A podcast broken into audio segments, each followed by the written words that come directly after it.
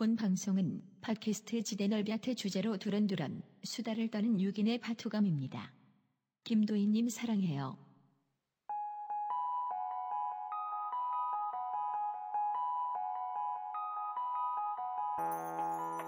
살면서 누구나 한 번쯤은 궁금해하지만 아무도 알려주지 않는 주제를 선정해서 얕게 한번 파보겠습니다. 지적 대화를 위한 넓고 얕은 지식을 또 얕게 파보기. 줄여서 지대 넓 얕 얕. 지금 시작하겠습니다.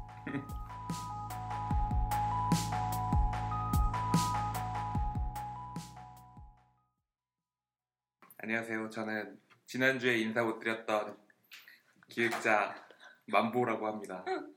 만보는 요즘에 잠이 많이 필요해서 잠만보에서 따른 만보입니다. 네. 다음, 아. 다음 분 소개하시죠.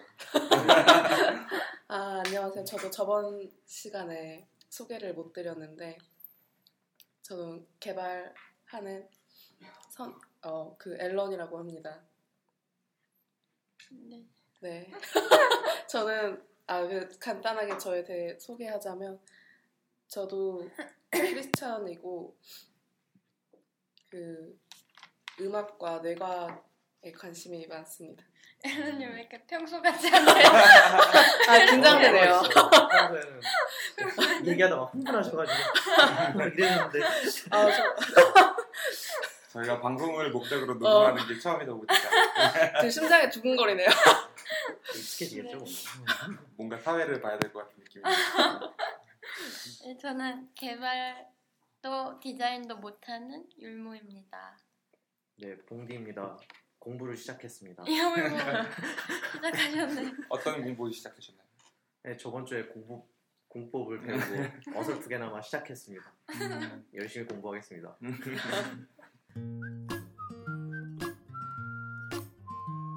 오늘 주제는 바로 주제로 들어가면 되나요? 네. 오늘 주제는 그 과학 전쟁에 관한 내용인데 과학 절대주의와 과학 통대주의에 관한 내용이 주를 이루었던 에피소드였던 것 같아요.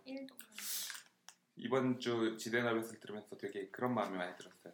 문송하다. 어, 어, 제가 문과 출신의 게임 기획자라 하나도 못 알아듣겠고 너무 문송하다라는 마음이 많이 들었고 역시 문과 따위는 쓸모가 없었구나 약간 이런 네 저희 중에 이과 출신이 두 분이신가요? 그럼?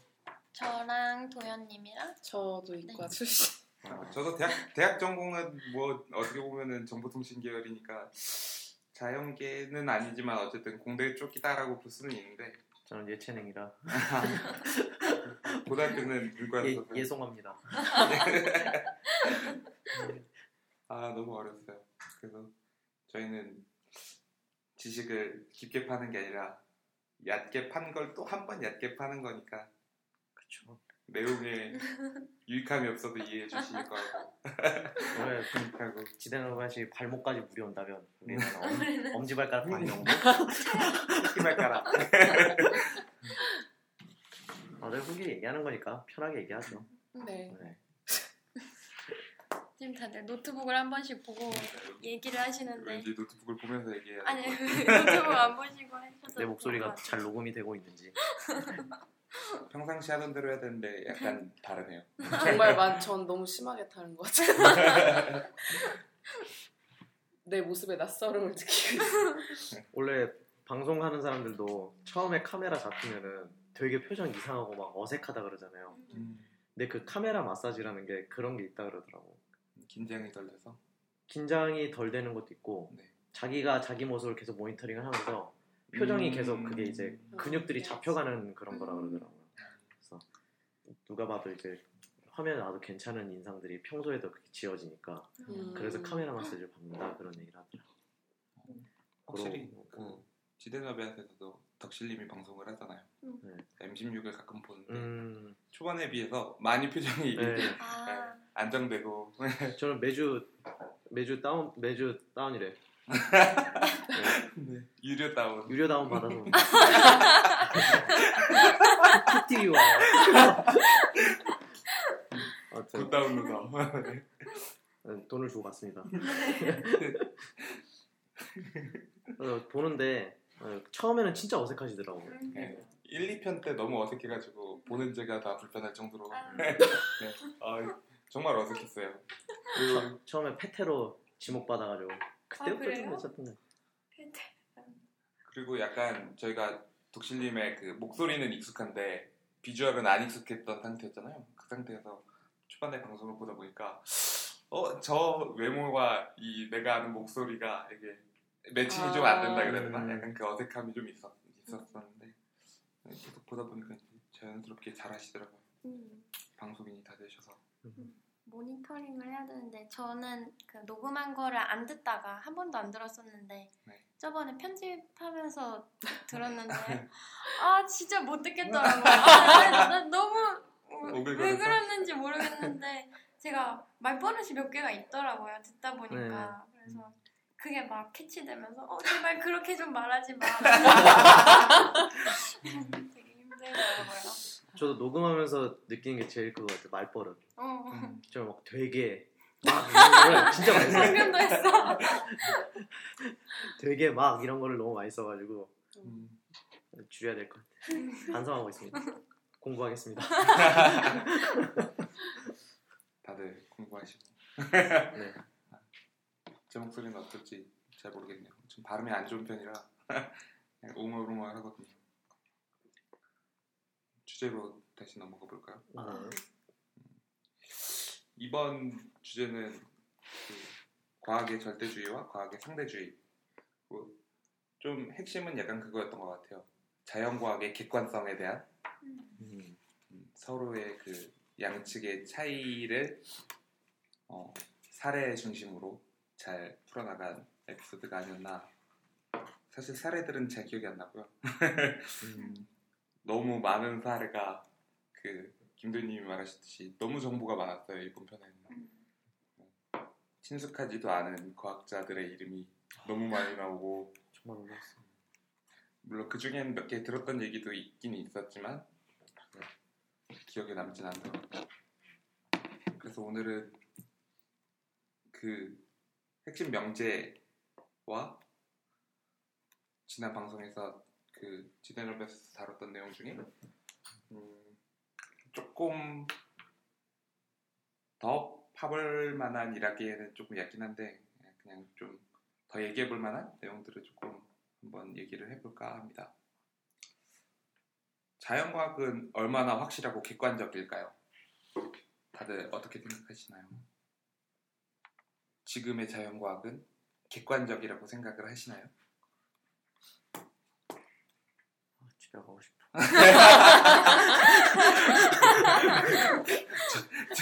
저 때는 안 돼요. 오늘은 제가 혼자 다 얘기하기에는 너무 이게 어려운 에피소드다 보니까 질문을 많이 할 겁니다. 네. 네, 여러분들의 생각을 듣고 싶네요. 저는 인터스텔라 보면서 음, 다시금 느꼈는데요. 네. 그게 되게 신기했어요. 자연 현상이 있는데 음, 우리가 그게 어떻게 될까 하고 탐구를 하고 연구를 하면서 공식을 도출해 내면은 음. 그 도출한 공식으로 새로운 거를 뭔가 창조해내는 마법처럼 음, 그럴 수 있다는 게 되게 신기한 거예요. 그래서 아 뭐라고 해야 지 그러니까 실존하는 거를 뭔가 공식을 찾아내서 또 실존하는 거를 만들던가 아니면 음. 그걸 조작할 수 있다던가 음.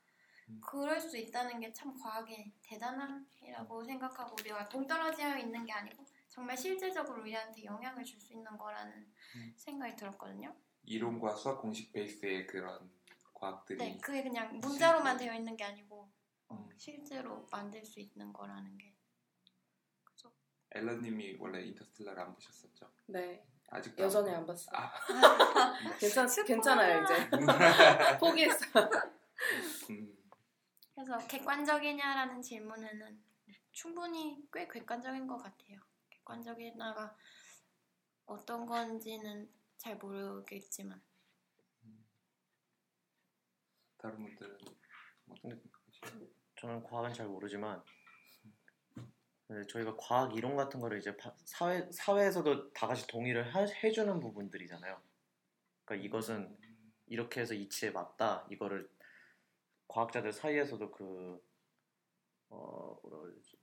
합의가 합의가 이루어지는 부분들이 있기 때문에 음, 그런 부분도 간과할 수 없지 않나. 사회적인 그런 요소들도 고려가 돼야 되지 않나 생각이 듭니다. 절대적인 객관성이 아니라 네. 약간 사회적인 분위기라던가 사회적인 동의라든가 물론 그 음. 사회적인 동의를 얻기 위해서 많은 이들이 설, 설 이게 납득할 수 있는 음. 그런 요소들이 있어야 하는 게 맞기 때문에 음. 적- 어느 정도 수준의 팩트를 가지고 네. 동의와 합의가 이루어진 것이 과학이다. 약간 네. 이런 이 정도. 지금 현재 상태에서는 그런 것 같아요. 그러니까 학술회 같은 것도 그런 부분에서 의미가 있는 거고 음. 앨런님은 어떻게 음. 저는 사실 자연과학 전공했는데요. 네. 늙어 전공자예요. 전공자다. 아, 생명과학 세부적으로 하겠는데 집에 가고 싶어. 전공자들 앞에서 이런 얘기 할 수 있을까? 제가 하고 있는 게 너무 부끄럽다. 저는 전공했어도 되게 어려운 게 어떤 것은 객관적이라고 생각하고 어떤 거는 이제 객관적이지 않을 수 있다고 생각을 해요. 그래서 예를 들면 사실 세포 뭐 세포 같은 거 세포 안에 어떤 구조로 되어 있고 이런 것들 우리가 현미경으로 볼 수가 있어요. 그리고 현미경 아닌 막 다른 더 복잡한 장비들로 그걸 실제로 눈으로 내가 봤을 때는 음. 아 이게 진짜 이렇게 생겼구나. 음. 그건 되게 객관적이잖아요. 그건 누구도 부정할 수 없잖아요. 내가 눈으로 바로 이걸 볼 수 있는데 그런 것들은 이제 그런 수준에서는 객관적이라고 생각하지만 우리가 실험해보고 눈으로 볼 수 없는 것들이 있잖아요. 뭐 천문학 이론 중에 뭐, 뭐 블랙홀이 음. 있고 막 그런 것들. 이론 수준의 네. 음, 네, 빅뱅 이론도 그 여기서 음. 지대의 넓이에서도 나왔지만 그것도 마찬가지고 그런 이론 수준에서는 충분히 언제든지 바뀔 수 있는 여지가 있다고 생각해요.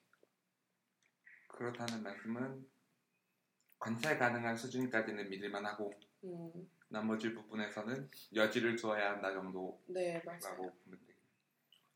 과학의 논리 실증주의자 실증주의자 그래서 예전 막 그런 진화론 막 그런 것들 있잖아요. 네. 그러니까 예전에 있었던 일들을 우리가 추측하잖아요. 음. 뭐 화석 같은 걸 보면서 그래서 그런 것들은 객관적이라고 저는 생각하기 좀 음. 어려운 것 같아요.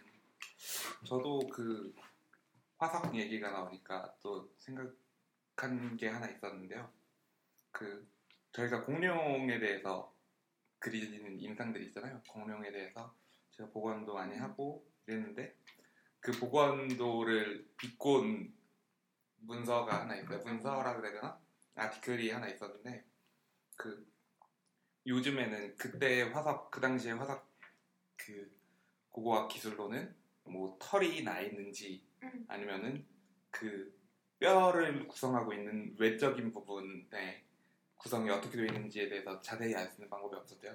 그러다 보니까 이제 골격 위에 거죽을 씌운 형태로 그 복원을 했던 건데 그래서 그러다 보니까 이게 털이 달려 있었거나 아니면은 피부 위에 무언가가 있었다거나 뭐 이런 것들에 대한 논증이 그때는 검증이 하나도 안 됐었다고 하더라고요. 근데 그 저희가 항상 익룡이나 시조새 그 시대의 시조새가 이제 조류의 조상이다 이런 얘기들을 많이 했, 했었는데 그런 것들이 이렇게 좀 연구가 되다 보니까 공룡도 털이 있었을 수 있겠다라는 이론들이 요즘에는 많이 나오고 있대요. 음. 그래서 실제로 이 증거들도 어느 정도 발견이 됐다는 얘기들도 있고 그래서 그런 것들을 토대로 한 복원도가 있어요. 상상 기반으로 해서 그 이 뼈의 모양에서 그냥 그냥 있는 팩트들만 가지고 그대로 한 게 아니라 거기서 플러스 상상들을 조금 더해서 만들어진 복원도들이 있는데 그럼 막 티라노사우루스가 털 달려 있고 음. 막 이러거든요.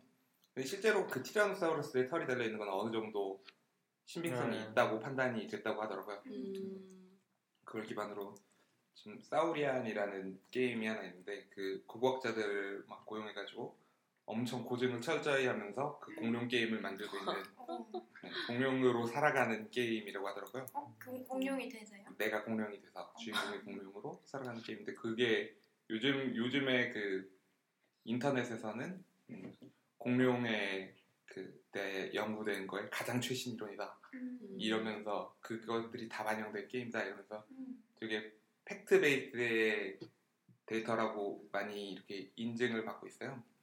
그래서 그런 거에도 막 털이 나올 정도로 티라노에 털이 달려 있을 정도로 그런 것들이 많고 그래서 그런 것들 기반으로 막 상상도를 그리다가 그 article 맨 마지막에 미래 인류들이 현생의 생물들의 화석을 발견해서 복원도를 그리면 어떤 모습일까 이러면서 나온 것들이 있어요. 근데 그래서 원숭이 같은 것들도 막 이구아나, 이구아나 이런 것들을 그 뭐 목이 짧아진 인간으로 판단을 하고 아. 복원한 막 이런 아, 그런 것들이 있고 아니면 뼈들을 잘못 섞어서 만든 음. 복원도 같은 게 있고 그런 거 보면서 아 미래에서 현생 생물들의 뼈들만 보고 복원을 하면은 우리가 지금 공룡을 복원하듯이 복원을 하면은 미래에서는 이렇게까지도 오해할 수 있겠구나 라는 거를 비고 온 아티클이었는데 그걸 보면서 와 우리가 아는 공룡은 어디까지가 진실일까 약간 이런 궁금증도 생기고 하더라고요. 음, 원래 공룡에 어렸을 때부터 좀 좋아했어서 어, 되게 그런 면에서 보- 봤을 때는 이제 정말로 우리가 알 수 있는 부분과 실제 간극은 좀 꽤 있는 게 아닌가 음. 하고 저는 그러니까 실제 하는 건 지금은 아무도 모르잖아요. 그쵸 있는 지금 증거들로 유출을 해내는 것뿐이지. 그리고 사람들이 인식 속에서는 공룡 하면은 파충류의 모습이 가장 많이 음. 떠오르게. 그쵸 도롱이요. 그런 점들이 참 재밌는 것 같다. 물론 고고학 분야에서도 여러 가지 방법론들이 발전을 계속하고 있고 음. 그래서 더 다양한 것들을 발견해내고 그 계속 이슈들이 된대요. 공룡 분야에서도 이- 지금 저희가 이 지대널벳에서 자연과학 쪽에 그 패러다임 시프트나 그 과정에서의 그 논쟁들 그리고 받아들여지지 않는 것들, 받아들이는 것들에 대한 논란들이 막 있잖아요. 음. 얼마 전에 그것 때문에 제가 그 찾아봤는데 공룡 그 고고학 업계에서도 똑같이 그런 것들이 있더라고요. 그래서 어떤 공룡이 뭐 용광류다 아니면 앞다리를 이렇게 사족 보행을 했을 것이다, 이족 보행을 했을 것이다, 목을 얼마나 들었을 거며, 뭐 땅을 보고 다녔을 거며, 뭐 이런 것들에 대한 증거들이 양쪽에서 계속 나오고 그러면서 서로 논박을 주고받고 객관적인 증거들이 있는데도 부정하고 아니면은 뭐 이렇게 그런 이번 대회에서 이번 편에서 딱 했던 얘기랑 똑같은 것들이 자연과학뿐만 아니라 이제 다른 고고학이라던가 다른 모든 분야에서 똑같이 이루어지고 있는 것 같다라는 생각이 들어, 들었고요. 음. 그 증거라던가 실험 결론들이 이렇게 딱 나왔을 때 그게 왜 바로 받아들여지지 않을까에 대해서 좀 생각을 많이 해봤어요. 사실 독신님도 말했지만 저희가 딱 직관적으로 과학자들에 대해서 생각을 해보면은 내가 어떤 주장을 하고 있더라도 반박할 수 있는 명백한 증거가 나오면은 음. 아 그렇구나라고 받아들일 것 같은데 실제로는 그러지 않잖아요. 그래서 왜 그럴까 했더니 저는 개인적으로 그렇게 생각해요. 과학도 이제 어느 정도 단계를 넘어서서 우리가 관측 가능한 영역이 아니라 이제 관측 불가능한 영역으로 음. 넘어섰기 때문에 생기는 일이라고 생각을 해요. 과학뿐만 아니라 이제 철학도 그랬고 예술도 그렇고 요즘에 현대미술이라던가 뭐 이런 것들도 마찬가지잖아요. 이게 어떤 대상을 아름답게 만드는 것에 국한되는 미술이 아니라 그것들이 어떤 의미를 담고 있고 거기에 어떤 의미를 부여하고 어떤 가치를 찾아내느냐에 따라서 이게 예술이 될 수도 있고 그래서 해석하기 나름 믿음이나 신념 그런 것들이 들어가기 시작했단 말이죠. 저는 과학도 어느 정도 비슷하다고 생각을 해요. 그 관측 가능한 영역을 이미 넘어섰기 때문에 음. 이전에 고대 과거의 과학들은 어, 관찰에서부터 시작이 됐잖아요. 관찰을 하고 그런 현상을 보고 그 현상이 왜 일어날까를 생각하고 거기에서 결론을 도출하는 식의 과학이 예전의 과학이었다면 뉴턴이 뭐 사과가 떨어지는 걸 보면서 뭐 중력을 발견했다던가 뭐 그런 식의 방법론이었다면 요즘에는 바뀌어서 이제 아인슈타인도 마찬가지고 일단 Y에서 시작하는 것 같아요. 음. 왜 그럴까 해서 시작하고 이론을 세우고 그거에 대해서 결론을 내고 그 결론이 난 다음에 결론을 난 상태에서 그 결론에 부합하는 증거들을 찾고 그게 팩트가 되어가고 이렇게 흐름이 바뀌다 보니까 거기에는 이제 이전에는 없었던 요소가 하나 들어거든요. 믿음이라는 음, 내 결론에 대한 자신의 믿음. 근데 언제나 믿음은 그렇듯이 믿음과 다른 증거가 나오면 이제 음. 믿음을 바꾸기보다는 음, 그것을 어. 부정하고 그 공통적인 어떤 사회에서나 비슷한 그 믿음이라는 거가 가지는 어떻게 보면은 힘이지만 어떻게 보면은 안 좋을 수 있는 그런 점인 것 같아요. 그렇기 때문에 이게 믿지 못하고 상대방의 다른 사람들의 의견이나 내 의견과 반대되는 증거나 그런 것들을 배제하는 이유가 그런 것이 아닐까라고 저는 개인적으로 생각을 했습니다. 음. 그래서 정설이라는 게 있기는 하지만 근데 항상 거기에 반대 입장에 서는 사람들도 항상 있잖아요. 그쵸 항상 존재하죠. 그런 부분들이 음, 그런 부분들이 있는 것 같아요. 그리고 그 정설이라는 것도 음. 그 패러다임 시프트가 일어나는 것도 아인슈타인의 경우가 되게 특수했던 거고 보통은 어떤 이론이 나오면은 기존의 믿음이 그대로 유지되고 그 믿음을 가지고 있던 늙은 과학자들이. 물러나거나 죽거나 그러고 나서 이제 세대가 교체가 되면 그 다음 세대에서부터 그 새로운 믿음이 음. 시작이 된다라고 하는 게 다 그런 믿음이라는 거는 본인이 마음먹지 않으면 안 바뀌는 것 같아서 음, 그런 게 아닐까라고 생각합니다. 다들 어떻게 생각하시나요? 뭐 생각 근데 저도 그렇게 생각하는 게 네. 그 어쨌든 우리가 이런 이론을 내고 이론에 대해서 주장하고 그러는 게 전부 사람이잖아요. 그쵸. 근데 어떤 사람이 그러니까 사람이 자기 딜레마에 빠지기 되게 쉬운 동물인 것 같은 게 평생에 거쳐서 내가 이 어떤 이론을 정립하고 음. 그것을 증명하기 위해서 엄청나게 노력을 했어요. 근데 그게 부정되는 거에 대해서 사실 그게 객관적으로 부정될 만한 것이면 부정이 될 수 있는 건데 그걸 부정한다는 게 음. 자기 삶 전체를 무의미하게 만들어 버리는 것 같다는 생각 때문에 근데 스스로는 그렇게 이해, 이해 그렇게 받아들이고 싶지 않으니까 음. 자기 딜레마에 빠지는 과학자들이 많다고 음. 제 중학교 때 과학 선생님이 음. 그 말을 엄청 많이 하셨었거든요. 음. 실제로 그런 것 같아요. 그래서 어떤 막 그런 주장들이 꼭 뭔가 정말 믿음의 영역에 들어서면은 그렇게 될 수밖에 없는 느낌이에요. 그래서 아까 말씀하셨다시피 다음 세대가 되면 그 사람들은 자기가 밝혀낸 게 아니니까 음. 또 의- 의심을 가지고 또 다른 객관적인 것들 생각들을 하고 또 뭐 밝혀내고 그러기도 하는 것 같아요.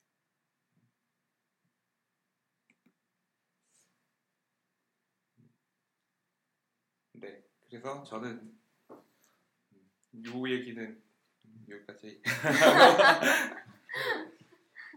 제가 좀 준비해온 게 좀 시간이 없다 보니까 좀 순서가 나 맥락이 잘 없어요. 네, 약간 얘기가 널뛰기에도 이해해 주시기 바라면서 그 덕실님 실증주의와 이제에 대해서 얘기를 좀 해보고 싶어요. 아까 음. 그 덕실님이 얘기했던 게 지금은 예전에는 실증주의가 과학의 이론을 밝혀내는데 많은 공헌들을 했지만 이제의 과학은 실증주의가 오히려 과학의 발전을 발목을 잡고 있지 않나 이런 음. 얘기들을 하셨잖아요. 지금의 과학은 아까 말했듯이 관찰에서 나오는 게 아니고 먼저 이론부터 정립을 하고 진행이 되는 형태다 보니까 이론이 정립됐을 때 그 실증주의는 증거를 대라 증거가 없으면 이건 무의미하다라고 라는 태도가 견지되는 순간 이 이론의 그 증거가 아직까지는 안 나왔으니까 네, 그것들이 오히려 이론 발전에 방해가 되고 이런다라고 생각을 하더라고요. 그래서 저는 이거에 대해서도 한번 얘기를 해보고 싶었어요. 이 실증주의, 과학적 실증주의를 과학적 회의주의라고도 하더라고요. 음. 실제로 증거가 있어야 받아들이는 게 실증주의고 반대로 실 증거가 없으면 그거는 아니지 않나 가 회의주의라서 결국은 같은 맥락이라고 보고 과학적 회의주의라는 말도 있어서 좀 찾아봤는데 그 태도가 과연 옳은가 그른가에 대한 얘기를 한번 해보고 싶었어요. 회의주의를 좀 찾아봤더니 어, 과학적 회의주의에는 두 가지로 구분을 할 수가 있더라고요. 하나는 신중한 회의주의자, 또 하나는 냉담한 회의주의자라고 구분을 하는데 신중한 회의자는 뭐냐면은 열린 마음으로 이제 초과학의 영역도 받아들일 수는 있지만 그 전에 일단 진위 여부부터 좀 확실하게 파악을 하고 넘어가자라는 입장이 입장이 이제 신중한 회의주의자의 입장이고 냉담한 회의주의자는 현재 과학에서 검증할 수 없는 이론은 다 아무 가치가 없는 그냥 우스갯소리다. 이거는 가치가 없는 아이디어인데 그것을 검증하는 시간조차 아깝다. 약간 이런 게 냉담한 회의주의자라고 얘기를 하더라고요. 그 냉담한 회의주의자는 뭔가 더 진보해서 나가기는 힘든 힘든 생각 아닐까요? 아, 뭐그 회의주의자들도 모든 이론에다가 다 이렇게 그렇게 태도를 보이는 건 아니에요. 어떤 사람이 신중한 회의주의자다, 어떤 사람이 냉담한 회의주의자다라고 딱 구분되는 건 아니고 어떤 이론에 대해서 이 사람이 신중한 입장을 견지할 수도 있고 음, 냉담한 입장을 견지할 수도 있고 약간 이런 것 같아요. 그래서 이거에 대해서 아이작 아시모프라는 유명한 사람이 음, 재밌는 비유를 하나 들어서 설명을 해줬어요. 그래서 이거를 한번 얘기를 해주려고 합니다. 회의주의자는 다음과 같은 반응들을 보이는데요. 첫 번째는 누가 실험실에 10kg의 소금을 가지고 있다고 주장을 하는 거예요. 그러면은 그것들을 어떻게 받아들일 것이냐에 대한 얘기예요. 그냥 10kg의 소금을 가지고 있다라고 말을 하면 아 그렇구나 그냥 평범한 주장으로 받아들이고 누구나 그럴만하다고 생각을 하고 그렇기 때문에 그만큼 특별할 것도 없다라고 생각을 해요. 이게 첫 번째 사례예요. 두 번째 사례는 이번에는 실험실에 금괴가 10kg 있다고 얘기를 해요. 금괴가 10kg 있다고 하면 어? 이거는 조금 특별해요. 금괴가 10kg이면 적은 양도 아니고 그러면은 사람들이 의구심이 생기고 어, 그럼 직접 확인을 한번 해봐야겠다 라는 생각이 들게 한다는 거예요. 그래서 만약 정말로 있다면 믿겠지만 없다면 그것을 믿지 않을 것이다.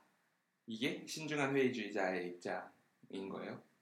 세 번째로는 그 사람이 자기 실험실에 10kg의 아인슈타이늄이라는 원소가 있다. 라고 얘기를 하는 거예요. 아인슈타이늄이 뭐냐면은 그 수소폭탄 실험이 일어났을 때 그 방사능 먼지 속에서 발견된 원소예요. 실제로 있는 원소예요. 그리고 그 현재까지 발견된 원소 중에 제일 마지막에 발견된 원소고 매우 그만큼 귀중하다고 볼 수 있겠죠. 그러니까 만약에 내 실험실에 10kg의 아인슈타인륨이 있다 이러면은 사람들은 다 아무도 믿지 않고 그 주장을 헛소리로 취급할 것이다. 그리고 이게 있는지 굳이 확인해 보려고 하지도 않을 것이다. 그게 당연히 없으니까 이건 시간 낭비다라고 하는 거죠. 이게 냉담한 회의주의자의 음, 그 시각이라고 볼 수 있는 거죠. 그래서 회의주의에 대한 내용은 그렇게 사례나 뭐 믿을 수 있는 정도에 따라? 내 마음이 얼마나 열려 있느냐의 정도에 따라서 서로 달라지고. 아무도 회의주의자가 절대 회의주의자가 아닌 사람은 없고 그리고 무조건 냉담한 회의주의자인 사람도 없어요. 아무 믿음이 없는 사람은 없으니까. 그러다 보니까 이 비율의 문제인 것 같고.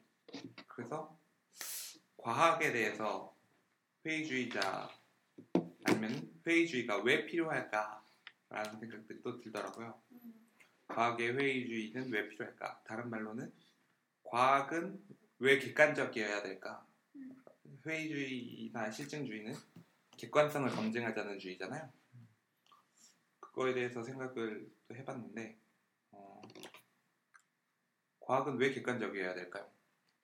음, 분들의 얘기를 들어보시면 여기서 자연스럽게 넘어갈 수 있을 것 같은데 네. 과학의 과학이 가져다주는 그 혜택도 있지만 네. 그거로 인해서 일어나는 논란 같은 것들도 있잖아요. 음. 그래서 거기서부터는 저는 사회학자들이나 인문학자들의 그런 것도 필요하다고 생각을 하거든요. 왜냐하면 그것들이 직접적으로 사람한테 미치는 영향들이 있을 수 있기 때문에 예전에 있었던 줄기세포라든가 음. 그런 문제도 그런 맥락에서 생각해 볼 수 있지 않을까. 음. 생명윤리와 관련된 거잖아요. 그런 것들은. 근데 무조건 이것이 인류에게 인류의 질병을 치료할 수 있고 음. 극복할 수 있다 이래가지고 사람이 진짜 그 줄기세포를 이용해서 막 신체의 일부도 만들어내고 뭐 그런 식으로 한다는 거는 그런 것들 사회적으로도 얘기가 돼야 되는 것이 아닐까. 필요는 명확하지만 필요는 명확하지만 윤리적인 이슈 윤리적인 이슈라든가 사회적으로 일으킬 파장에 대해서는 음. 그런 부분을 생각한다면은 객관적이어야 된다. 그렇기 때문에. 네 그렇기 때문에 객관적이어야 되고 근데 저는 사실 근데? 네. 윤리적인 이슈와 객관성에 대한 이슈는 게- 어, 약간 별개로 음. 봐야 된다고 생각을 하는 건 뭐냐면은 과학이 객관적인 증거가 있다고 하더라도 이게 객관성이 검증이 됐어요. 만약에 줄기세포를 예로 들면 음.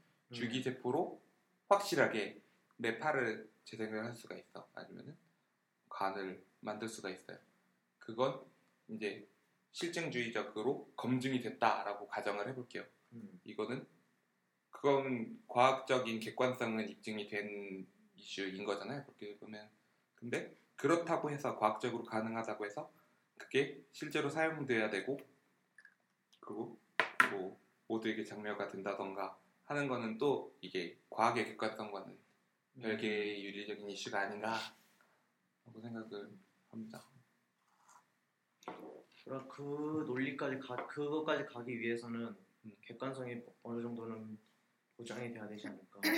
윤- 윤리 너무- 너무 논제 주관적- 너무 주관적인 걸로서 가다 보면은 음, 음, 논란의 여지가 계속 생기기 때문에 미지의 것을 가지고 윤리적인 논쟁을 하는 거는 또 여러 가지 문제가 있을 수 있으니 객관적인 사안에 객관적인 대해서 거는 보장 그거는 확실히 가져가야 객관성을 가져가야 된다. 객관성부터 검증이 되고 네. 그 다음에 논리가 그 다음에 해야 된다. 예, 그 다음에 이제 사회 사회적으로 이제 그 다음으로 넘어가기 위해서는 음. 일, 객관성. 사람 그러니까 결국에 과학이라는 것도 인류의 발전을 위해서 계속 필요하기 때문에 연구를 하는 거잖아요. 그렇죠. 그러기 위해서는 그래도 객관성이라는 거는 가져가야 되지 않을까. 음. 물론 처음에 시작은 주관적일 수 있죠. 가설이란 것도 세우고 주관적일 수 있는데 결국에는 음. 객관성을 가져가는 쪽으로 가야 되는 게 맞다. 딱 그 점 그 그런 것 같아요. 지금 본- 공디님이 얘기하신 거 들어보면 딱 이론 차원에서는 주관적일 수 있지만 이게 실생활에 적용되고 일반에 공개가 되고 그런 영향을 미칠 수 있는 상태일 때는 객관적이어야 되지 않나 정도가 아닐까. 저도 객관적인 거랑 안 객관적인 거랑 분리를 확실히 해야 하는 부분이 음. 그 교육에 있어서는 그거를 정말 그 신중함보다는 냉담한 회의주의자인 정도로 객관성을 분리를 해야 한다고 생각을 해요. 그 음, 고등학교나 중학교 같은 데서도 과학을 배우는데 음. 우리는 거기서 정말 검증된 팩트들을 일단 습득을 하고 그게 얼마나 검증된 건지는 모르겠지만 그걸로 우리가 상상을 하고 그 증거가 없 그러니까 증거들을 바탕으로 증거가 없는 거를 상상을 할 수 있는 것 같아요. 음. 예를 들어서 우리 저번에 얘기했던 전생 기억이나 혹은 기독교나 음. 그런 거는 그 과학적으로 지금은 검증된 게 있지가 않잖아요. 음. 나중에 뭐 있을 수도 있겠지만 그래서 이것들을 뭐 마치 이게 정말 정말로 진짜 실존한다라고 가르치는 거는 좀 힘들 것 같아요. 음. 그래서 이거는 나눠서 나눌 어, 뭐라 그러지? 나눌 필요성은 확실히 있는 것 같아요. 실존 적으로 검증이 된 것들을 네, 교육에 된다. 있어서야 교육에 있어서 하는 음, 저 같은 경우에는 과학이라는 게 어떤 이론이 나오면은 네. 그 이론을 바탕으로 또 다른 그 위에 이렇게 차곡차곡 올라가는 거라고 생각해요. 음. 그렇기 때문에 무언가가 널리 이렇게 정말 객관적인 사실이다 하면 이제 그 다음에 연구하는 사람은 그거에 대해서는 의심하지 않기 때문에 그 위에 이제 이론을 올리기 때문에 음. 그 이론을 검증하기 위한 다른 노력이나 음. 그런 것들이 없잖아요. 그렇기 때문에 이펙트라고 믿고 네. 가는 분들은 그쵸. 더 빨리 이렇게 발전하고 그래서 이제 한국과 미국의 과학에서 발전 속도의 차이가 나는 게 한국 같은 경우에는 자기가 그 연구하고 하는 것에 대해서 좀 폐쇄적이라고 저는 알고 있어요. 음. 그래서 공유가 안잘 되고 네, 공유하지 않고 드러내지 않고 언젠가 또 한 방 이렇게 딱 터뜨리고 음. 약간 그런 느낌? 음. 그런데 이제 미국 같은 경우에는 온갖 전 세계 유능한 사람들이 다 이렇게 모이잖아요. 음. 그리고 그 자기가 낸 이론에 대해서 빨리 이야기하고 그걸 빨리 그걸 검증하고 그래서 한국에서는 만약에 단계가 있다면 음. 어떤 것을 어떤 만약에 예를 들어서 세포가 있다 정말 간단한 예를 들어 세포가 있다는 어떤 이론을 검증하기 위해서 0에서부터 9까지의 그런 단계가 있다면은 미국에서는 어떤 사람이 1단계 하면은 그게 널리 파- 퍼져서 객관적으로 입증이 되고 그다음 그다음 사람이 2단계, 그다음 사람 3단계 이렇게 이렇게 이렇게 빨리빨리 올라가는 반면 음. 한국에서는 9단계까지 자기가 증명하기 전까지 아무도 말을 안 하는 거예요. 음. 그러면은 이거를 입증할 때 전부 다 0에서부터 9까지 하기 때문에 시간도 오래 걸리고 그렇잖아요. 그런 것 그렇죠. 바퀴 제작 때부터 시작하는 거죠. 어, 맞아요. 그렇기 때문에 Hello World부터 음, 네. 뭔가 그 위에 쌓아 올라가기 위해서는 그 아래 되는 것들이 객관적으로 여기까지는 객관적이야가 돼야지 그 위에 쌓아서 계속 올라갈 수 있기 때문에 음. 과학의 발전을 위해서라도 객관성은 유지가 되어야 된다고 생각해요. 이 부분은 개인적으로는 굉장히 공감합니다. 그리고 그 이유가 한국 사회가 특히나 폐쇄적인 이유는 저는 자연과학을 경시하기 때문이 아닌가라는 어. 생각이 있어요. 우리나라는 과학 발전을 실용과학 부분에만 치중을 해서 인정을 해주고 대우를 해주고 그렇기 때문에 공대가 세상을 지배하는 약간 뭐라 그래야 되지? 물론 아니지만 그 공대 선호사상 같은 것들이 깔려 있는 것들도 다 그런 실용과학 분야는 입증을 해주기 때문에 그렇지 않나라고 생각을 하고 그렇기 때문에 우리나라에서 자연과학 수준의 이론들은 내봤자 음. 인정받지 못하기 때문에 그게 9단계까지 이제 실용화돼서 이거를 음. 음, 대량생산 할수 해야. 있고 할 수 있을 수준까지 올라가지 않으면 발표를 하지 않는 이유도 음, 그 9단계만 인정해주는 문화 때문이 아닌가라는 생각도 좀 드네요. 맞아요. 그리고 그 9단계를 상상하지 못하면은 음. 지원이 안 되는 것 같아요. 그러니까 시- 실익이 안 되니까 그렇죠. 그거를 아예 처음부터 배제를 시키고서 가는 음.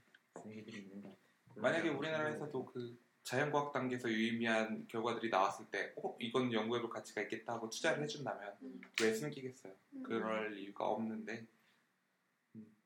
또 일본에서는 계속 노벨상 수상자들이 나오는데 우리나라에는 아직 한 분밖에 안 나오고 그한 번도 그쪽은 아니잖아요. 한 번도 노벨 평화상 근데 일본 같은 경우에는 그쪽에서도 그렇죠. 자연과학 쪽에서 자연과학 쪽에서도 받- 노벨상이 계속 나오는 거 보면 뭐 저희가 항상 하는 얘기지만 결과주의 중심의 그 문화와 이런 것 때문이 아닌가? 음. 음, 아쉬운 부분이네요. 저는 개인적으로 과학의 객관성에 대한 논의가 왜 있어야 하나에 대해서 생각했을 때 어, 어느 정도 유림님 의견이랑 비슷한데 그 과학이라고 입증된 것이 아닌 유사과학들의 음. 문제점 때문이라고 생각을 해요. 예전에 나치 시대의 그 우생학 같은 것도 어. 그랬고 그런 잘못된 믿음들이 얼마나 큰 위험을 초래할 수 있는지에 대한 예들이 워낙 많이 역사적으로 있다 보니까 그런 잘못된 믿음을 심어줄 수 있는 이론들이 쉽게 이렇게 공개되거나 널리 알려지거나 하는 것들이 문제가 있지 않나 라고 생각을 해서 유사과학에 대해서 좀 찾아봤습니다. 어, 먼저 그 유명인들의 과학에 대한 명언들이 좀 있어서 찾아봤는데 앙리 푸엔카레라는 분은 과학은 사실의 집단이다. 집이 돌로 지어졌듯 과학은 사실로 이루어진다. 그러나 돌을 쌓아 올렸다고 해서 집이 되는 것은 아니며 사실을 모았다고 해서 과학이 되는 것은 아니다. 라고 얘기를 했고요. 그래서 단순히 팩트의 모임이 과학인가 아니- 아니다. 음. 라는 얘기고 알버트 아인슈타인은 의미 있다고 해서 모두 셀 수 있는 것은 아니고 셀 수 있다고 해서 모두 의미 있는 것도 아니다. 라는 얘기로 같은 얘기죠. 그 유사과학과 과학에 좋다고 보시면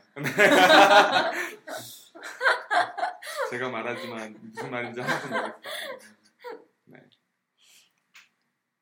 그래서 다 이게 과학과 유사과학에 관한 얘기가 아닌가 라고 생각을 해요. 그 나치 정권의 유명한 그 괴베스라는 사람이 했던 얘기가 있어요. 100%의 거짓말보다는 99%의 거짓말과 1%의 진실의 배합이 더 나은 효과를 보여준다. 이 얘기들이 다 공통적으로 유사과학이 위험할 수 있다라는 얘기를 지지해주는 말들이 아닌가라고 생각을 합니다. 음. 그래서 유사과학이 무언가에 대해서 좀 궁금해지더라고요. 그래서 그 지대너벳에서도 예전에 한번 다뤘었는데 그 칼, 칼보법 편에서 네. 예, 유사과학과 과학의 그 구분하는 법에 대해서 얘기가 나왔었잖아요. 그래서 그 유사과학과 과학의 구분법을 얘기하는 사람들이 되게 많아요. 그래서 그것들을 좀 찾아와 봤습니다. 일단 그 논리 실증주의자들은 귀납주의에 의거하여 유사과학을 충분히 경험적으로 검증하지 않거나 순수히 관찰에 입각하여 만들어지지 않은 이론들이 유사과학이다라고 경험적으로 검증받지 않거나 순수히 관찰에 입각하여 만들어지지 않은 것들은 다 유사과학이다. 딱 그 실증주의자들 다운 말이죠. 검증되지 않은 건 다 유사과학이다라고 보면 될 것 같아요. 그리고 그 유명한 칼포퍼 과학 철학자죠. 이분은 반증 가능성이 있어야 과학이다라고 얘기를 했었어요. 음. 반증 가능성이 없어서 이 반증이 되지 않는다면 이거는 그 얘기할 가치가 없다. 이것은 과학이 아니다. 라고 얘기를 했었던 거고요. 어디다 붙여도 다 맞는 말이 돼버리는 거에 대한 비판이었죠. 그리고 토머스 쿤이라는 과학자는 과학자들 사이에서 인상적인 합의를 따르지 못하는 것이 유사과학이다. 라고 얘기를 했어요. 합의가 되지 않은 것들이 유사과학이다. 합의가 돼야 음, 그것이 과학이다. 대신 이게 모두에게서가 아니라 과학자들에게서 음. 되게 좀 그분도 뭐 약간 모호한 것 같아요. 이 말을. 그리고 칼포퍼의 제자하면서 뭐 현대 그 유사과학이나 과학적인 이론에서 꽤 많은 영향을 미쳤다고 하는데요. 그 파이어 아벤트라는 사람이 있어요. 이 사람은 칼포퍼의 제자인데도 불구하고 굉장히 다른 견해를 취하고 있어요. 과학적 방법에 대해서 보편적 규정은 실패할 수밖에 없는 것이다. 과학적 방법은 보편적으로 규정할 수 없고 그래서 과학과 유사과학에 대한 경계는 없고 음. 과학은 자연에 대한 일체의 미신이나 어, 종교적 설명과도 크게 차이가 없다라고 얘기를 했어요. 그리고 유사과학 그렇기 때문에 유사과학이라는 개념 자체가 존재할 수도 없다라고 얘기를 했고 그 이유를 이렇게 얘기를 했어요. 과학이 비약적인 발전을 이루어 온 거의 모든 사례에는 공통점이 있었는데 그 공통점은 연구자가 방법론을 어겼을 때 이루어졌다는 것이다 라고 얘기를 했어요. 기존의 방법론을 어겨야 위대한 발견이 일어난다 음. 라고 아예 칼포퍼의 제자인데도 정반대 음. 의견을 내는 사람이에요. 그래서 이런 것들을 보면은 지금도 유사과학과 과학에 구분할 수 있는 어떤 기준이라는 거는 없는 게 아닌가라는 생각이 들고 그렇다면 그나마 우리가 유사과학과 과학을 구분할 수 있는 기준이 될 수 있는 건 토마스 쿤의 얘기 정도가 아닐까라고 생각을 해요. 뭐라고 했죠? 그 과학자들 사이에서 인상적인 합의가 있어야 과학이다. 음. 라는 거죠.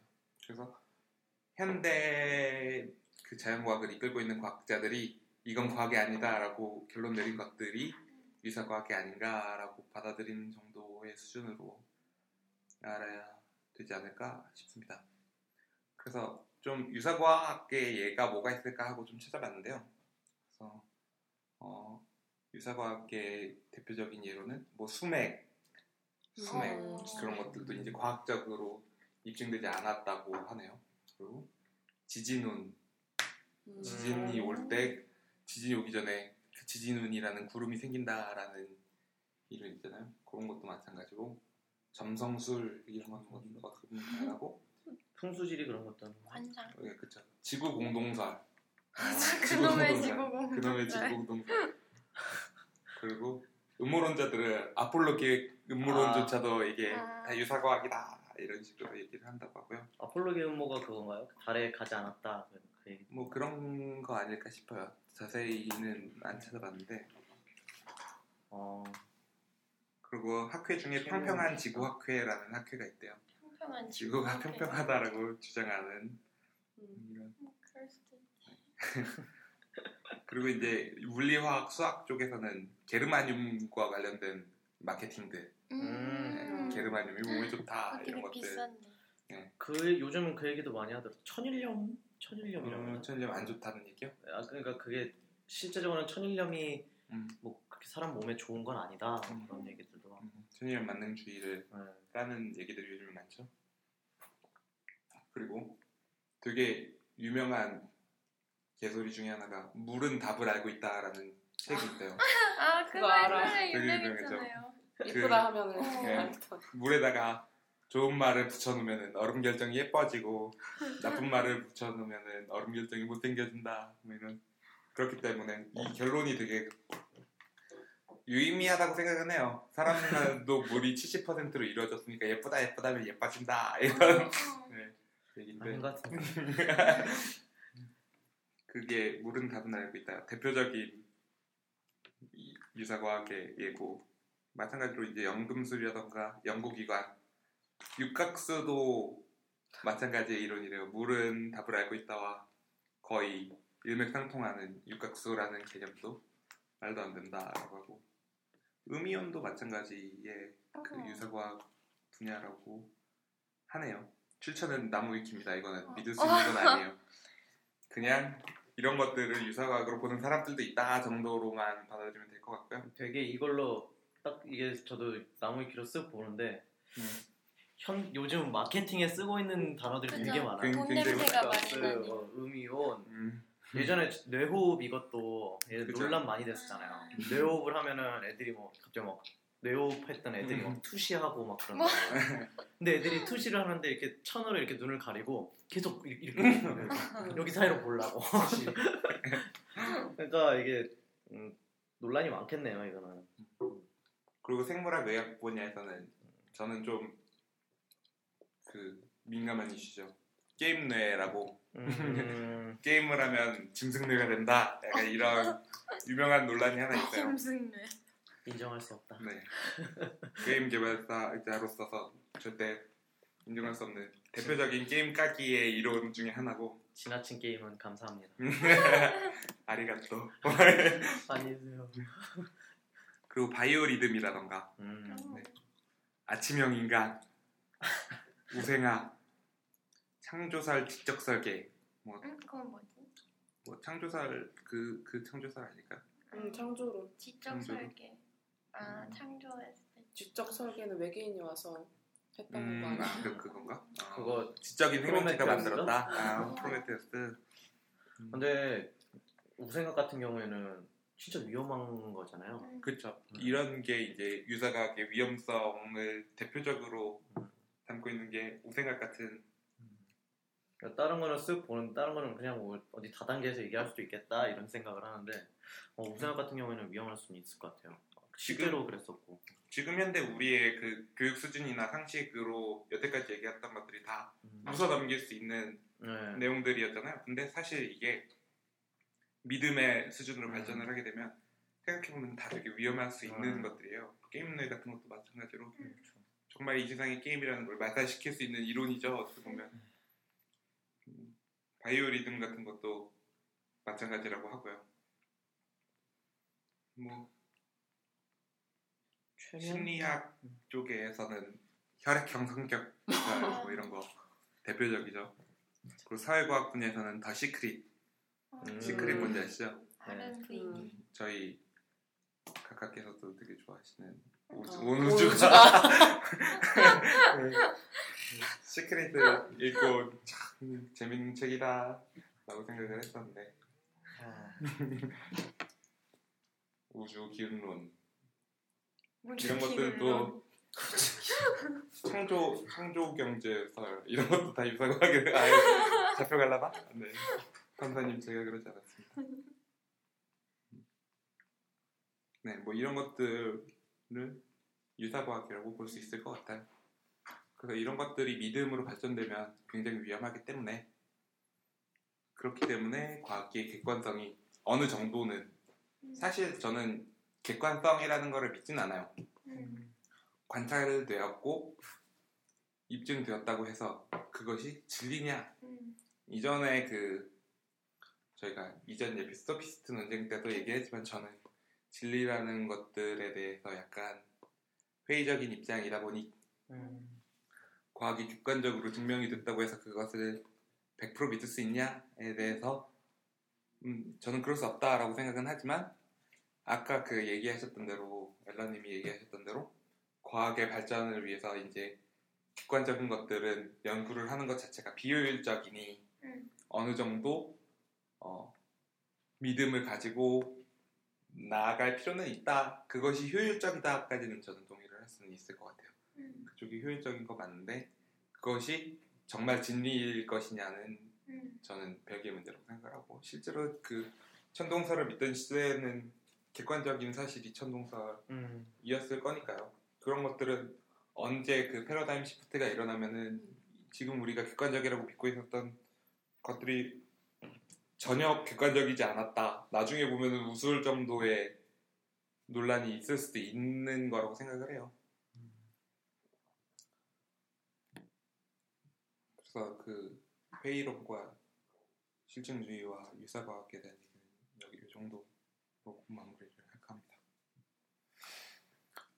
어, 그리고 또 이번 에피소드에서 되게 인상적이었던 그 대화가 있- 그 내용이 있었어요. 뭐냐면은 초창기에 서로 이제 상대론자와 절대론자들이 싸울 때 상대방의 논지를 이해를 하고 싸우는 게 아니라 음. 상대방의 주장 중에 가장 극단에 있는 음, 음, 가장 진짜. 극단에 있는 것을 타겟으로 해서 그것만을 깐다. 약간 근데 이거가 되게 인상적이었어요. 저는 요즘에 우리나라의 모습을 보는 것 같기도 하고 어느 때나 언제 어디서나 이런 일들은 항상 똑같이 일어나지 않았나. 그래서 뭐가 됐든 저는 극단은 되게 위험하다고 생각을 해요. 극단은 어느 어떤 좋은 얘기고 어떤 좋은 방향이라도 극단으로 가면은 문제가 있기 마련이라고 생각을 하는데 왜 극단을 그렇게 깔까요? 그러면은 저는 그거라고 생각해요. 극단으로 끌고 가면은 약점이 보여요.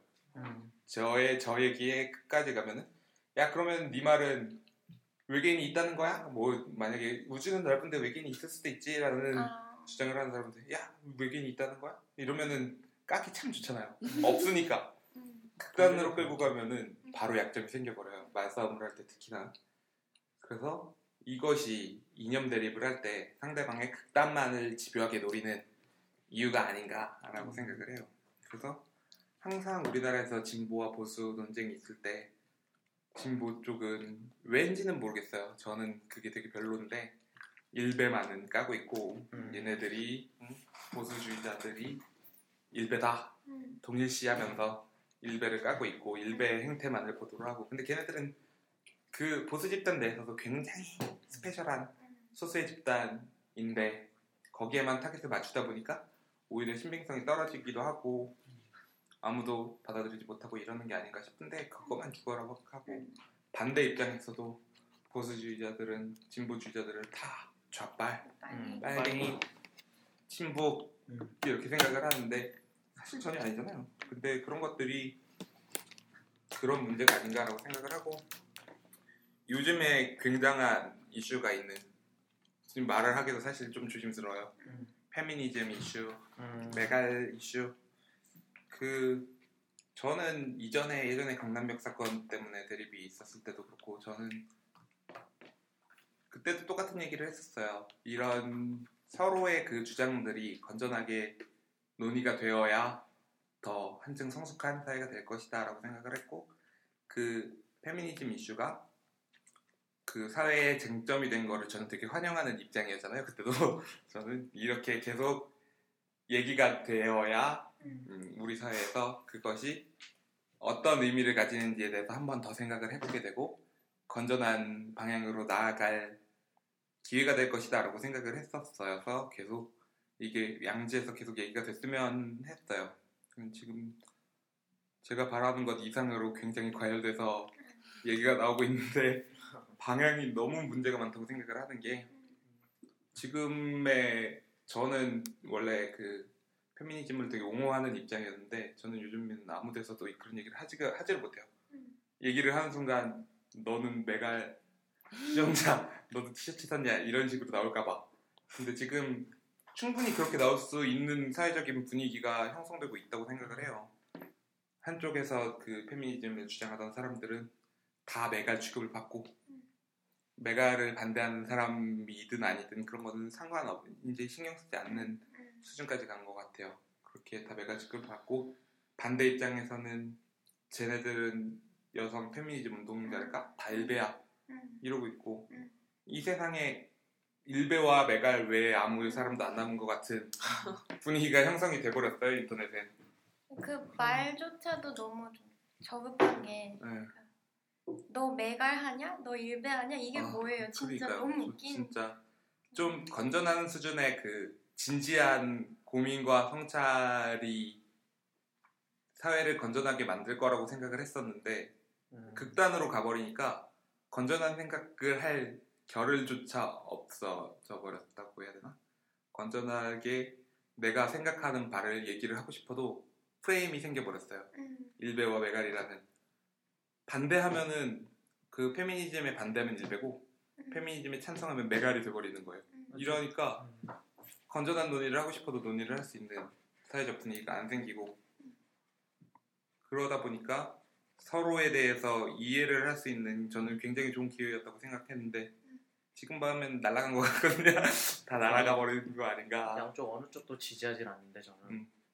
뭐 메갈이 꼭 페미니즘을 대표한다고 생각 안 하고 음. 일베는 싫어요.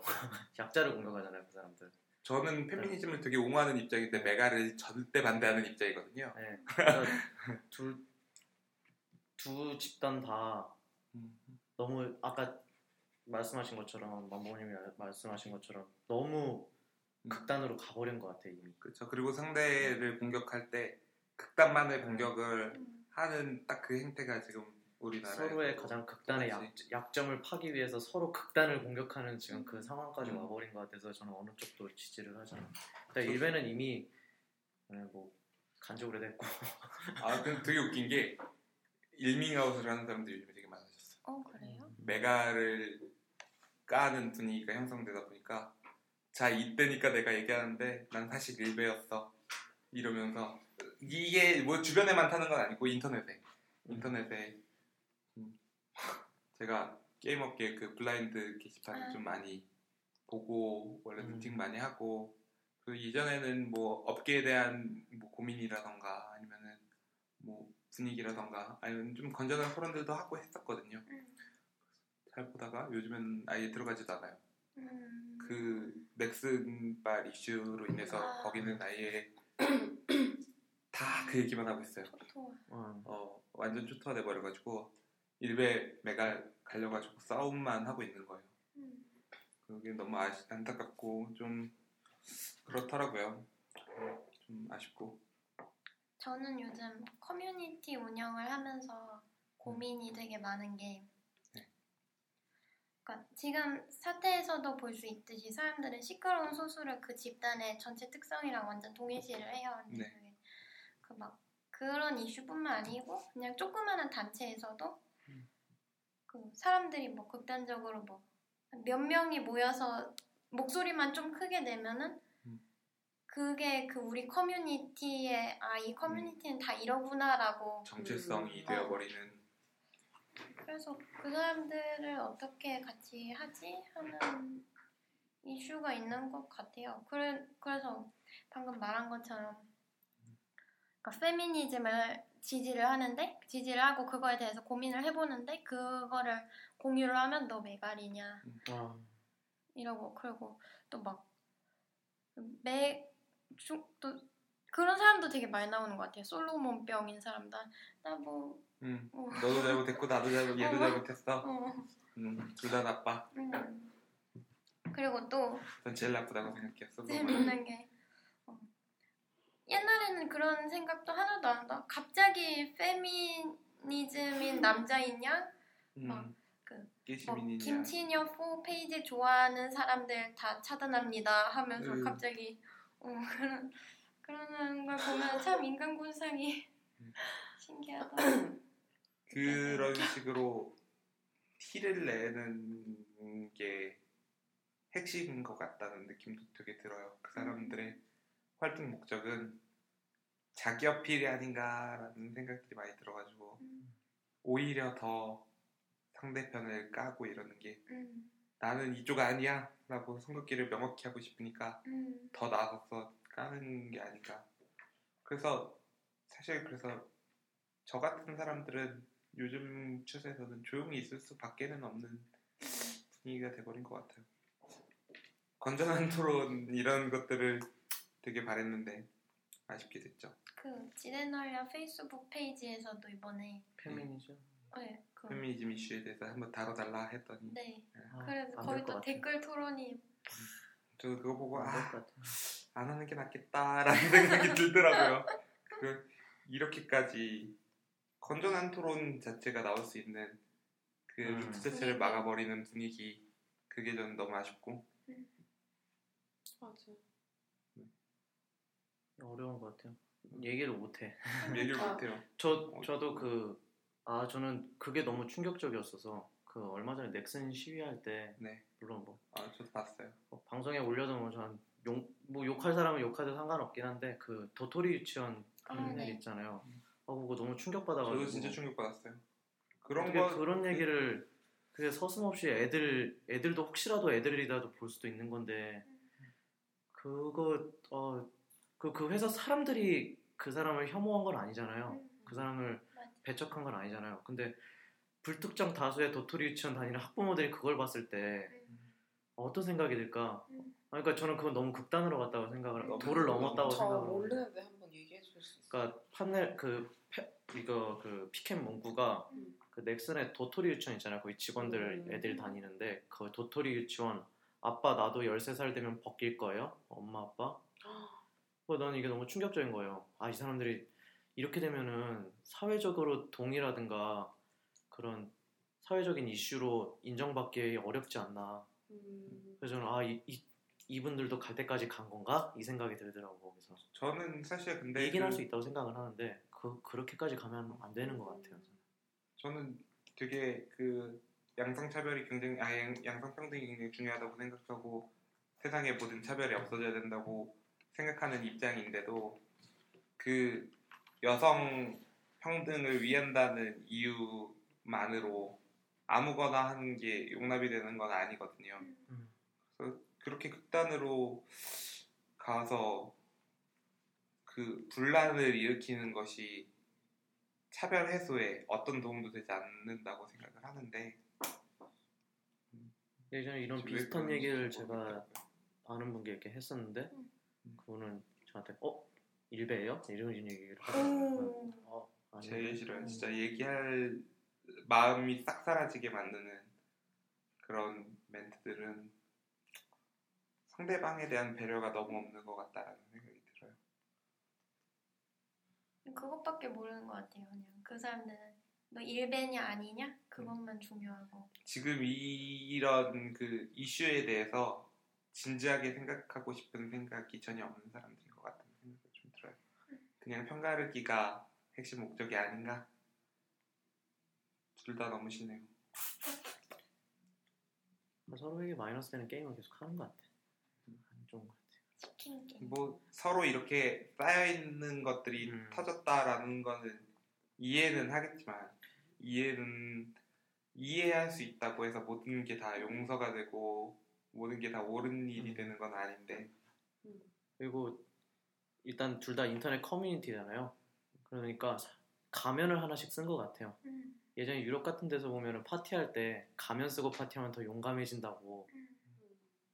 근데 인터넷상에서는 내 얼굴도 모르 얼굴도 안 보이고 내가 굳이 공개하거나 어딘가에 노출시키지 않으면 얼굴도 모르고 내 이름도 모르고 음. 내가 어떤 사람인지도 잘 모르잖아요. 그게 이제 가면을 하나씩 준 거죠. 이제 가면을 쓰고서 내가 하고 싶었던 말 안에 눌려 있던 걸 다 이제 터뜨리다 보니까 이제 극한으로 치닫고. 그리고 좀, 또 음, 인터넷이 정말 극단적이고 자극적인 거를 안 쓰면 또 안 뜨니까 이게. 음, 그리고 또 그- 뜬것 보면은 다 자극적인 거고. 관심을 음, 노리는 글들도 되게 많은 것 같고 그런 것들도 되게 문제라고 생각을 해요. 관심을 위한 날조 이런 것들도 선동 이런 것들도 진짜 많잖아요. 그 선동하니까 또 요즘에 그거 페이스북에 한 한창 이슈였는데 부산에 지진이 일어날 음. 거다라는 음. 글들 엄청 많이 올랐었거든요. 개미 때. 가스 유출이 시작이었고 원래 그 가스 냄새가 난다라는 제보들이 많이 나서 원인 파악을 해봤는데 뭐 파악하지 못했다 뭐 이런 음. 그 사건이 하나 있었어. 그게 시작했고 그 이후에 딱 그 개미떼가 물이 져서 이동하는 모습이 관측이 됐어요. 음. 그래서 그것 때문에 어 지진 일어나는 전조 아니냐 동물들이 다 같이 도망가는 게 음. 이런 글이 올라오기 시작하면서 그 뒤로 글들이 하나씩 붙는데 까마귀 떼가 막 엄청 날라오는 아. 동영상이 있어요. 그것들이 이게 부산이다 이러고 올라왔는데 사실 옛날에 울진에서 아. 있었던 사건이고 막 지진운이 생겼다 이러면서 저 지진운 유사과학이라고 막 얘기를 하긴 했는데 그 사진 찍어가지고 부산의 현, 현 상태입니다 이러면서 음. 올리고 물고기 떼 죽은 데서 올라오는 동영상 올라오고 했는데 보니까 다 옛날 다른 데 사건들을 짜깁기 해가지고 지금 부산은 이러면서 올려놨더라고요. 누가 보면 그냥 딱 선동 딱 부산의 위험 도대체 어떤 목적으로 하는 건지도 잘 모르겠고 그런 거 하는 사람들 보면은 물어봤어요. 네. 왜, 왜 그러는 거냐 그랬더니 자기 말에 선동되는 게 사람들이 멍청해 보이는 게 재밌어서 그렇다고 하더라고요. 지적 허영심 약간 이런 네, 거예요. 약간 그리고 내가 이렇게 해가지고 하면 사람들이 막 그거에 막와 진짜 그런가 봐 이렇게 하는 거에 다른 막 사람들 우월감 좀 기, 느끼나 봐요. 기만하면서 뭔가 음, 우월함을 그냥 재밌잖아 이렇게 하더라고 그래서 정말 미개하네요. 아, 너무. 삶에 삶에 낙이 별로 없으신가? 그리고 이제 그거 그러니까 그런 사람들 보통 인터넷 공간에서만 얘기하고 이런 사람들 많은데 현실 세계에서 자기 말이 받아, 받아들여지지 않는데 음. 인터넷 세상에서 자기가 뭐 이렇게 이렇게 짜깁기 해서 이렇게 하면 사람들이 다 "헉, 정말 그런가 봐요 막 하니까 음, 역시 내 말이 맞아 음. 역시 나는 그런 사람이야 막 약간 그런 거를 입증하고 좀 그런 음, 되게 요즘 세상에 정보라는 것들은 정말로 취사 선택해서 받아들여야 되는 이유인 것 같다라는 얘기도 들어요. 이번 주제에서 얘기 나왔듯이 과학이라는 것에 대해서도 그 결론 독실님이 결론적으로 얘기했던 게 그거잖아요. 이 얘기를 했던 내 이유는 우리가 과학이라는 그 현대 지식 사회의 건절에 앉아 있는 그 분야에서도 이런 논쟁이 있었다. 음. 그렇다는 거는 우리가 받아들일 때 이것의 객관성이라던가 이것의 그거 믿음에 대해서 우리가 한 번 더 생각을 해봐야 되지 않나. 그게 핵심 이번 회의 주제라고 생각을 하고 음. 마찬가지로 정보가 넘쳐나는 요즘 사회에서 그렇게 선동되는 글들도 많고 논란이 되는 이슈들도 많고 음. 뉴스들도 많고 그런데 그런 데에서도 우리가 믿어야 될 것이 무엇이며 그런 것들에 대해서 좀 취사 선택을 할 수 있는 냉정한 눈을 조금 가져야 되지 않나 음. 그게 딱 이번 주 주제였던 것 같습니다. 진리라고 믿고 있지만 맹목적으로 수용하면 안 되는 것들이 과학 외에 또 무엇이 있을까라는 얘기를 또 해보고 싶었어요. 저는 종교 음. 종교도 믿음에 굉장히 믿음이라는 것이 많은 부분을 차지하는 거고 개인적으로는 무교 신자지만 종교의 의의는 매우 좋게 생각을 해요. 종교라는 것들은 기본적으로 세상을 좀 더 낮게 살아가기 위해서 음, 많은 것들의 가이드라인을 되어주기도 하고 되게 좋은 거라고 생각하고 그 되게 그 인간의 기본적인 그 불안, 음. 어, 외로움 이런 것들을 많이 의지할 수 있게 해주는 그런 수단 좋은 수단이 되지 않나라는 생각이 되게 좋아하는데 근데 이거 그 종교라는 것조차도 이제 믿음이 변질되면 어떤 식으로 큰 사건들이 일어나는지는 과거에서부터 많은 역사적인 음. 에피소드들이 있었잖아요. 사이비 종교들 이슈도 마찬가지고 그런 것들에 대해서도 맹목적으로 믿고 수용하면 안 되고 개별적으로 각각이 잘 판단해서 해야 되지 않나 라는 생각을 합니다. 또 뭐 그런 게 또 있을까요? 우리가 음, 되게 절대적인 거라고 믿고 있지만 사실은 조금 생각해 볼 만한 거리가 종교 얘기 조금만 더 하면은 네. 저는 되게 아직도 되게 신기해요. 어떻게 그렇게 그 뭐 실제적으로 보이는 게 없는데도 음, 그거에 대한 정말 좀 어찌 보면. 굉장히 숭고한 신념을 가지고 있다는 게 친한 사람들이 독실한 기독교 신자들이 많은데 그 사람들이랑 또 얘기해 보면은 참, 참 지금 굉장히 신기하다는 생각이 저의 머릿속에 가장 1순위로 들어요. 신기하고 대단해. 저도 비슷하거든요. 저는 종교를 되게 좋아하다 한다고 얘기를 하고 저는 진짜로 실제로 좋아하는데 교회 가는 것도 좋아하고 성당 가는 것도 가지는 않아요. 지금 막 잘 가지는 않는데 가게 되면은 그 분위기라던가 그런 느낌 뭐 이런 것들이 되게 좋아요. 특히나 절의 향냄새 이런 거 되게 좋아하는데 그런데 믿어지지가 않아서 못 믿는 부분들이 되게 커요. 믿, 믿어져야 이게 믿을 텐데 내그 이성으로는 어, 없다. 이거는 어, 사회 안정과 질서를 위해서 만들어진 어떤 그런 그런 목적하에 만들어진 시스템 아닌가라는 생각이 머리에 있다 보니까 안 믿어지더라고요. 그래서 비슷하게 율- 율무님이랑 비슷하게 네. 쉽지 않네요. 네. 음, 신기한 것 같아요. 이제 일발 장전. 어, 제가 말이 길어질까 봐서 제가 지금 이렇게 되게 스스로를 경계하고 있어요. 아니, 저도 저도 천주교 네. 있는 입장에서 두 분이 근데 저는 모태는 아니거든요. 종교인이시고. 저는 모태가 아니고 저는 저도 성인이 되고 나서야 이제 세례 받고 이제 성당 다니기 시작했는데 음. 진짜 솔직하게 얘기하자면은 음. 저도 아직도 막 그렇게 머리로는 이해를 하는데 마음으로 완전히 가지는 못했던 것 같아요. 아직까지도. 그러니까 이게 참 어렵더라고요. 그게 생각보다. 그러니까 이게 신기한 게 네. 저 같은 경우에는 제가 이렇게 만나본 사람들 같은 경우에는 저는 종교가 있잖아요. 저는 그리고 모태신앙이에요. 음. 그런데 제가 만나는 이제 여러 사람들 중에 어떤 사람은 기독교고 음. 그런데 끊임없이 정말 하나님이 계실까 하는 의심, 의문에 시달리면서 이렇게 되게 고민하는 사람이 있고 어떤 사람은 종교가 없어요. 음. 그런데 자기 마음속에서 그냥 안 돼요. 신이 있다는 거를. 음. 그러니까 나는 어떤 종교를 믿는 건 아니지만 신은 당연히 있다고 생각한다. 나는 느낀다. 그런 사람들 몇 명이 있어요. 음. 근데 저 같은 경우는 사실 모태 신앙이지만 이제 중고등학교 때 정말 많은 의문을 품고 저희 어머니가 신학하셨는데 엄마한테 정말 많이 물어보고 엄마와 논쟁하고 음.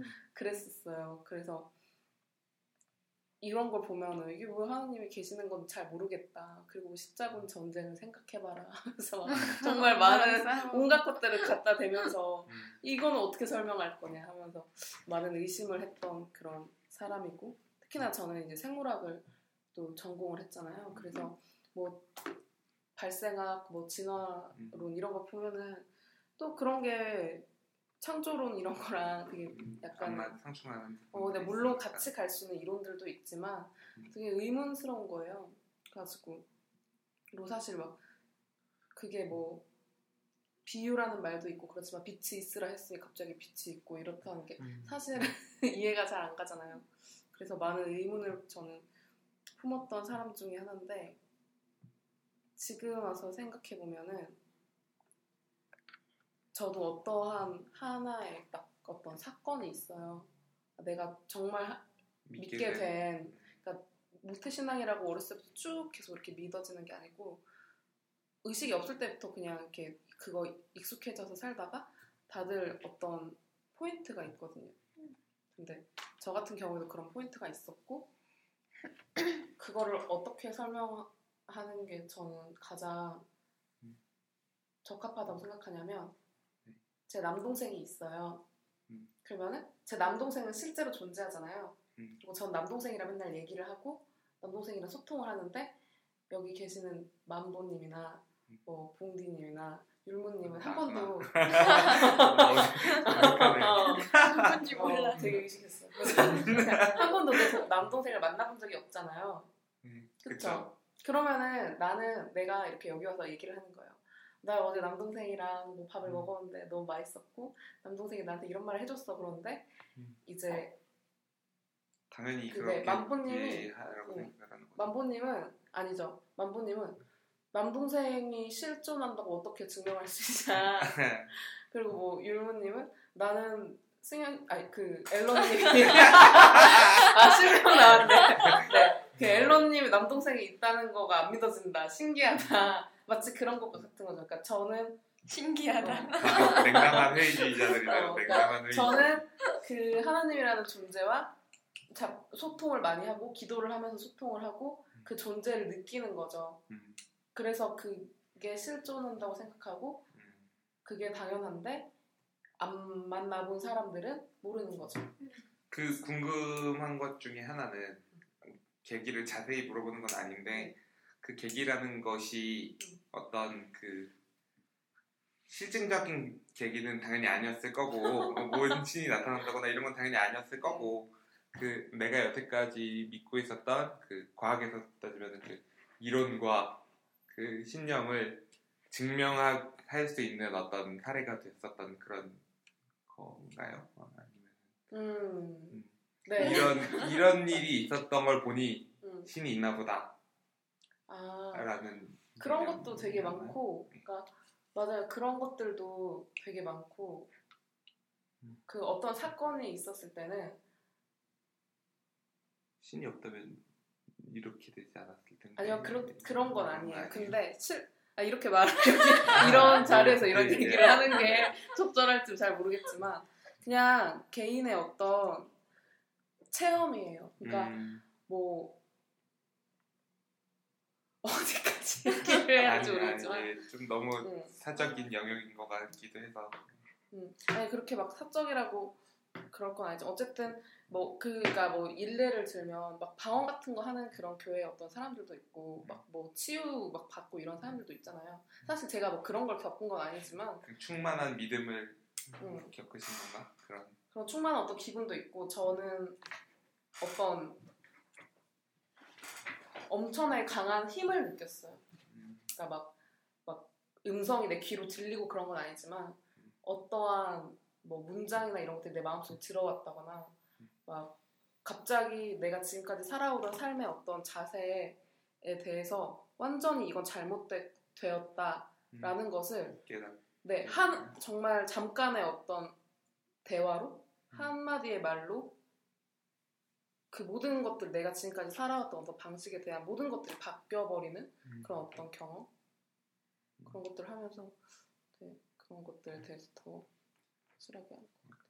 가치관에 시프트가 한번 이렇게 있으셨던 음, 것 네. 맞아요. 이런 얘기 들어도 되게 신기해요. 음.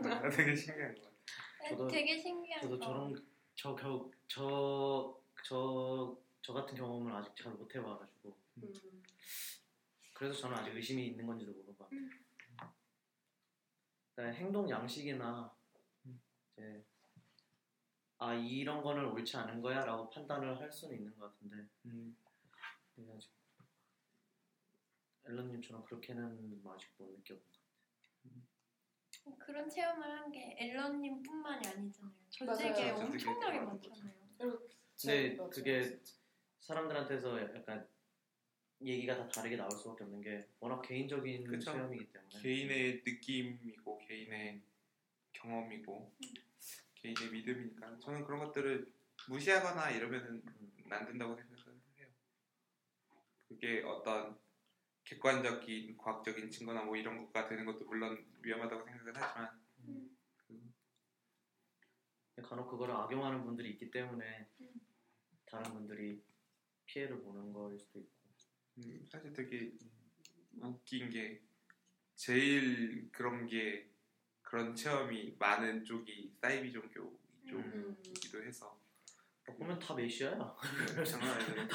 자기가 그 사람들은 진실 되게 믿고 있는 게 너무 보여서 너무 무서운데 그런 믿음들을 좀 음, 되게 음, 무, 무섭기도 하고 신기하기도 하고 그런 것 같아요.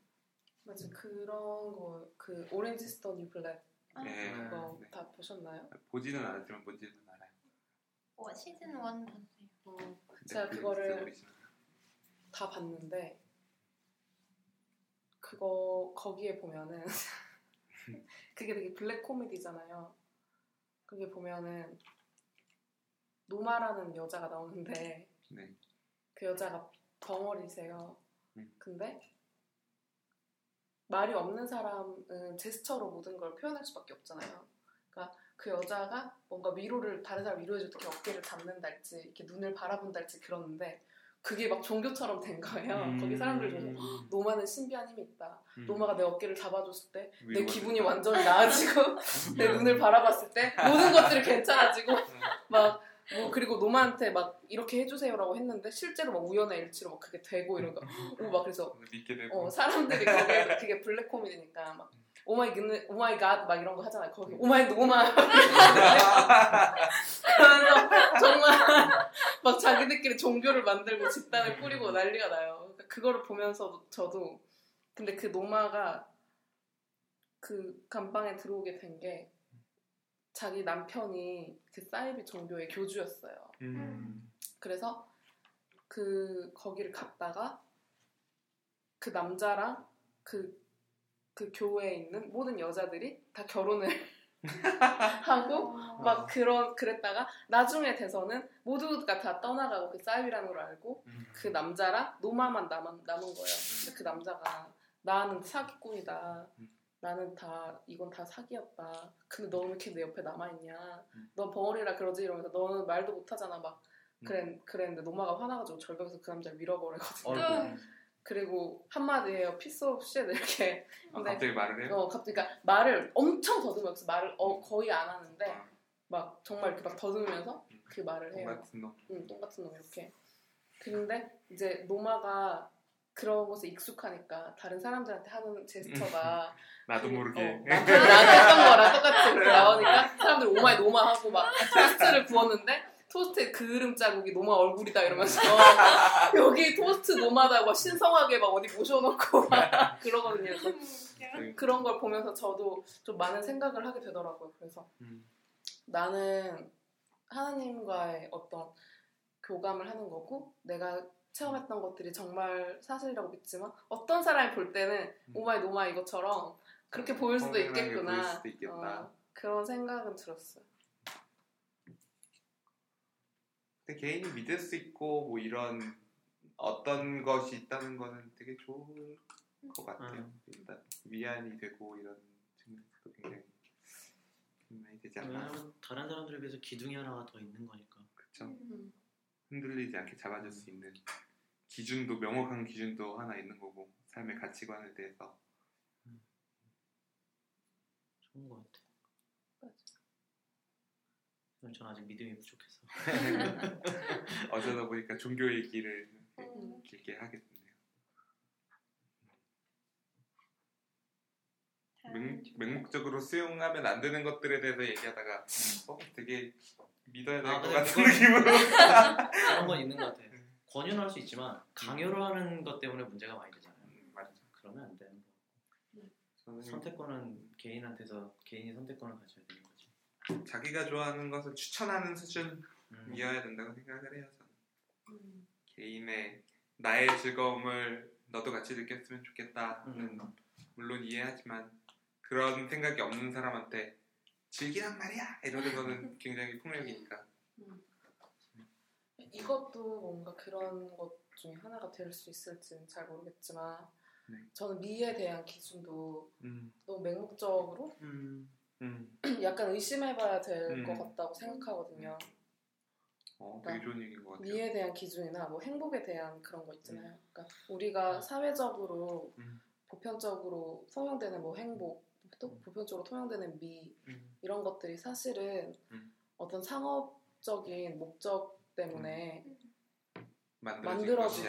그것이 이렇게 음. 세- 여러 뭐 매체를 통해서 세뇌된 것들이 많잖아요. 그래서 음. 내 안에 정말 내재되어 있는 그런 기준, 내가 스스로 만들어낸 기준이 아니라 음. 그런 뭐 마케팅 원리나 이런 것들에 대해서 like 그런 것들 때문에 나한테 내재되어 있는 것이 아닌가 음. 그런 의심을 해보는 게 가치 있다고 생각해요. 미에 대한 기준이 굉장히 협소해졌죠. 지금 우리 음, 우리 우리나라는 사회는. 특히나 그래서 얼마 전에 사례 중에 하나가 그 게임 회사 여직원들 음, 음, 네. 녹음, 녹음되고 있는 거죠. 네. 위험해서 아, 아니 그러니까 거기 이제 여주인공이 게임 회사 다니는 그 디자이너 여주인공 있잖아요. 캐스팅이 됐는데 어, 캐스팅을 안 맞게 더 귀엽고 예쁜 애가 나올 줄 알았는데 어, 음. 저는 뭐 그냥 괜찮았거든요. 음, 그런 얘기들이 많이 나왔나요? 그런 얘기가 인터넷 있었. 리뷰에? 아니 그러니까 제 주변에서 그런 얘기를 좀 많이. 아. 그래요? 저는 캐릭터 좀 되게 괜찮다고 생각을 했는데. 저는 보면서 어떤 생각을 했냐면은 와 캐릭터성 되게 잘 맞게 잘 캐스팅을 했다. 음. 근데 프로그램이 왜 이렇게 이뻐? 프로그래머가 너무 남자 프로그래머 여자 프로그래머 왜 이렇게 이뻐? 전애가 공대생이라고? 약간 이런 이거 너무 비현실적인 거 아니야? 약간 이런 반대로 오히려 좋았는데 그런 얘기들이 자꾸 나오는 거 보면 그리고 마른 마른 사람을 되게 선호하잖아요. 음. 그리고 어, 그런 것들이 계속 나오는 거 보면 미에 대한 기준도 협소해진 게 아닐까. 그 여직원 주인공 캐릭터 되게 괜찮던데 그 배우 되게 연기 잘하는 것 같아서 응답하라 1988 때부터 예, 나, 나왔던 그 친구로 주인공 친구로 음. 나왔던 일단 괜찮은데 왜 되게 좋았어요 음. 그 역시 아이돌은 참 이쁘더라고요 아니 제 견해가 아닙니다. 되고 있는가? 이쁘다는 그거랑 제 개인적인 그리고 여행을 꼭 가야 된다. 약간 아 그런 그거 있고. 여행 강요하는 뭐 1년에 외국 두 번 정도는 갔다 와야 행복한 거 아니냐. 어, 와도 행복하고 가고 싶은 데 알아서 갈 건데. 그렇죠 본인의 취미는 본인이 정하는 거지 제가 인상 깊게 본 그림에 그렇게 써 있더라고요.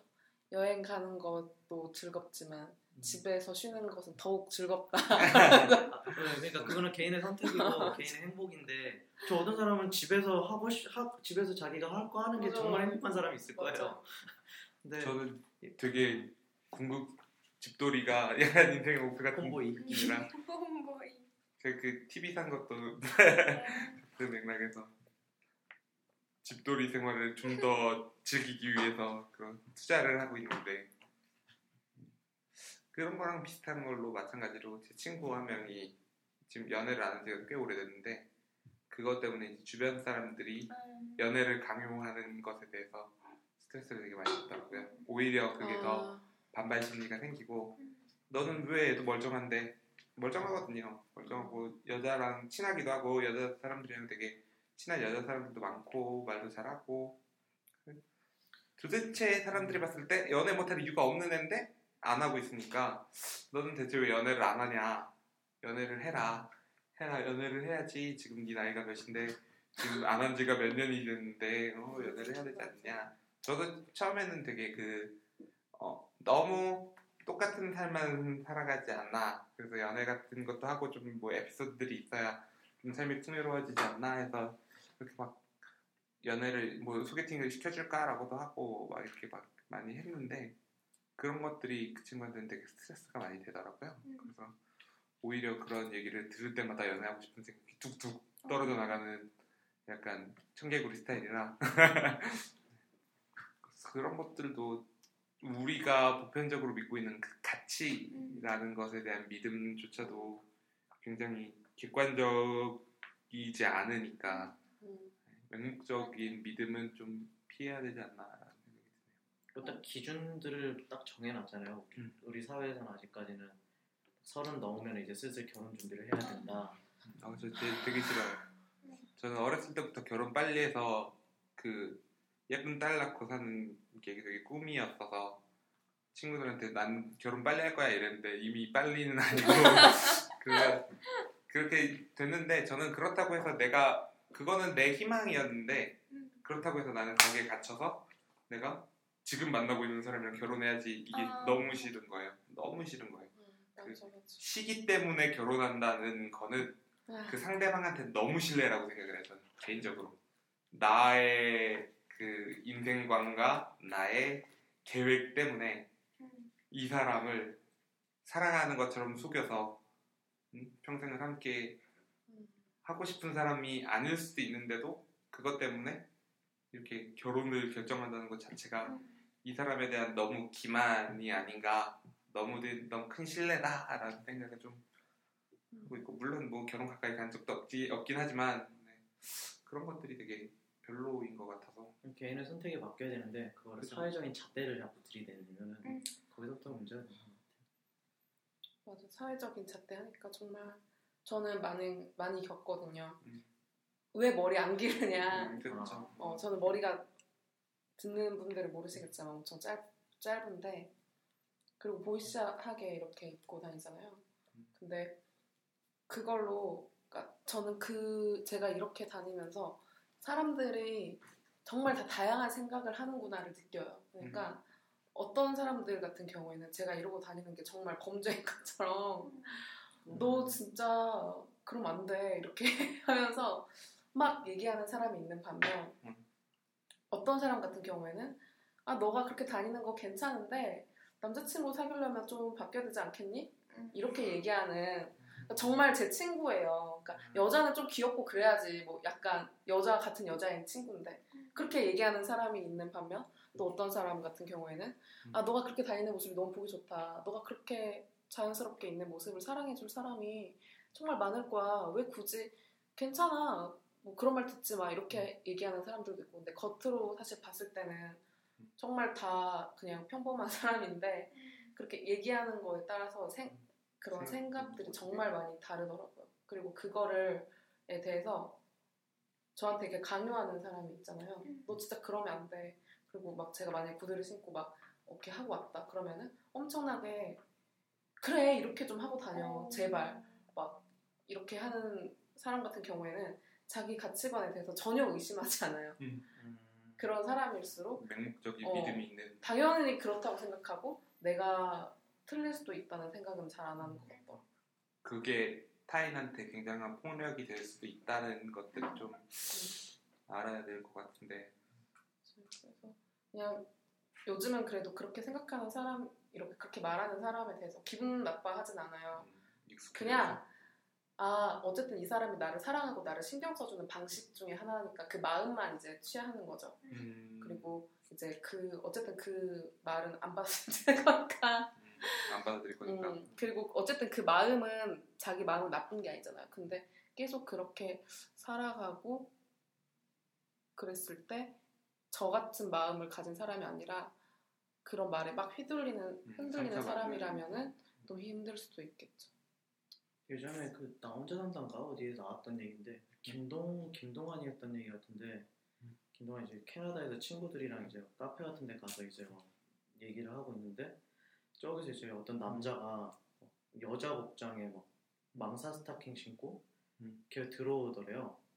그래서 김동환이 이렇게 딱 보다가 친구들 얘기하다가 어 저 사람 어 남자가 치마하고 망사 스타킹 입고 저렇게 왔어 막 이렇게 얘기를 하는데 그러니까 우리나라 어 진짜네 막 이래, 이랬을 텐데 보통 우리가 생각하는 입장에서는 우리 사회에서는 그렇게 바라봤을 텐데 거기서는 어 근데 왜 저 사람이 너한테 피해를 줬니 이렇게 음. 물어보다는 거죠. 그러니까 그게 시점의 차이인 것 같아요. 되게 성숙한 의식인 것 같아요. 그런 게 되게 여유고 맞아. 그 여유롭지 않은 사람일수록 동일시하는 경향이 좀 있다고 저는 개인적으로 생각이 되더라고요. 그 같아야 되고 다르면 배척하고 이게 되게 여유에서 오는 것 같다는 생각을 요즘에 맨날 해서 되게 아쉬운 것 같아요. 저는 개인적으로 좀 여유를 가지려고 노력을 많이 음. 생각을 많이 하죠. 노력은 딱히 하는 것 없고 네, 저, 그래서 저희도 계속 그런 환경에서 자라다 보니까 저는 어쩔 수 없는 편견들이 그래도 저도 저 스스로도 좀 있는 것 같아요. 음, 근데 없을 없- 수는 네, 없지만 그거를 깨려고. 노력을 해야죠. 음. 예전보다는 그게 많이 확실히 나아진 것 같아요. 음. 그런 사례들도 있고. 고민하는 사람들이 많아질수록 사회는 좋아질 거라고 생각을 해요. 그 담배 문화 같은 것도 예전에도 말했지만 뭐 마찬가지로 요즘에는 옛날에는 안 그랬지만 요즘에는 음. 길방 하는 사람들 보면은 막 어, 왜 저러지라는 분위기가 생기기도 했고 또 밖에 나와서 담배 피고 있는 여자를 봤을 때 옛날에는 막 어떻게 이런 분위기였다면 요즘에는 그냥 뭐 아무렇지도 않잖아요. 아무 요즘에는 그걸 이상하게 느끼는 사람이 이상하게 음. 여겨지는 시대가 된 것도 다 그런 것들에 대한 고민과 음. 뭐그 사회적인 합의, 암묵적인 동의 이런 것들이 천천히 쌓아졌기 때문에 그런 게 아닌가 음.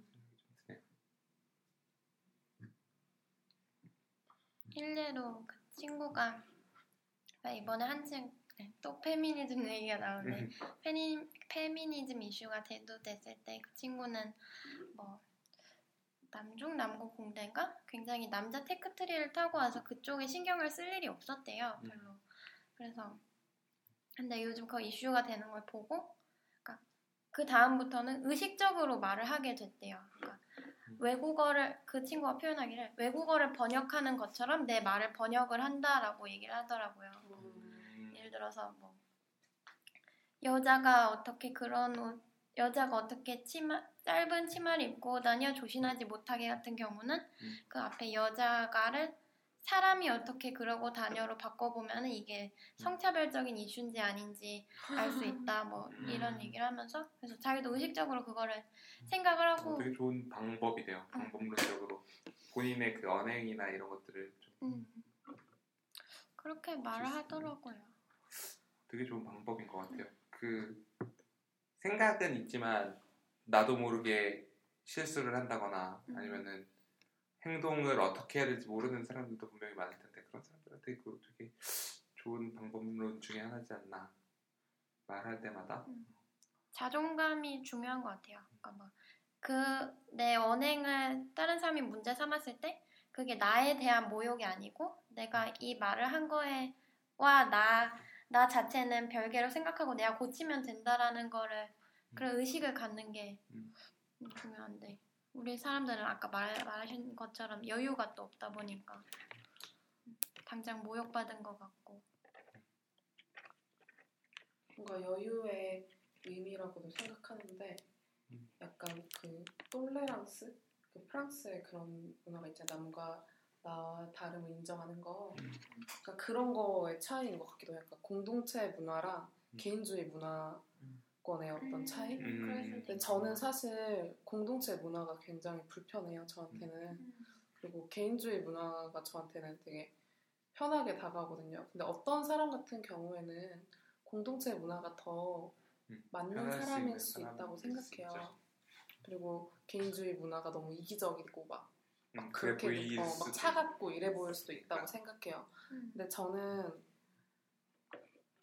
그런 것도 어떤 그런 거의 일종이라고 생각하는 게 그러니까 프랑스 같은 경우에는 가서 보면은 다 비슷하게 입고 다니지 않잖아요. 음. 다 다르고 어떤 사람은 모아 막 하고 막 어떤 사람은 막 진짜 희한하게 특이하게 입고 다니고 막 그런 사람들이 다 있지만 신경 쓰지 않고 그거를 인정해주고 그냥 이해해주고 그러잖아요. 그렇지만 한국이랑 뭐 일본 같은 데가 되게 굉장히 뭐 중국, 한국, 일본 이런 데가 굉장히 공동체 문화를 중요시하는 곳인데 거기서 저는 진짜 이거는 특이한 것도 아닌데 머리만 요즘엔 특히나 쇼컷인 여자분들 많아지셔갖고 제가 되게 편해졌는데 옛날에는 없을 때는 어 진짜 진짜 불편했거든요. 음. 그러니까 그런 받아들이는 것들의 차이가 그 문화 공동체 문화와 개인주의 문화에서도 많이 오는 것 같아요. 요즘에는 그래서 그런 아티클들이 많이 보이더라고요. 우리나라의 모든 사회 문제는 유교에서 비롯됐다 이런 거 되게 극단적이라고 생각하긴 하는데 안 좋은 쪽만 발전한 케이스는 맞는 것 같다고 음, 생각해요. 그. 유교의 좋은 문화와 그런 것들이 되게 많은데 그런 것들은 좀 사장되고 약간 음, 그 어, 엄격한 잣대들만 음, 뭐, 어, 그런 것들만 남지 않았나. 약간 꼰대로 만드는 그런 것들만 좀 남지 않았나. 어, 많은 사람들이 순해지기 편하는 방향으로 간 것도 맞는 것 같아요.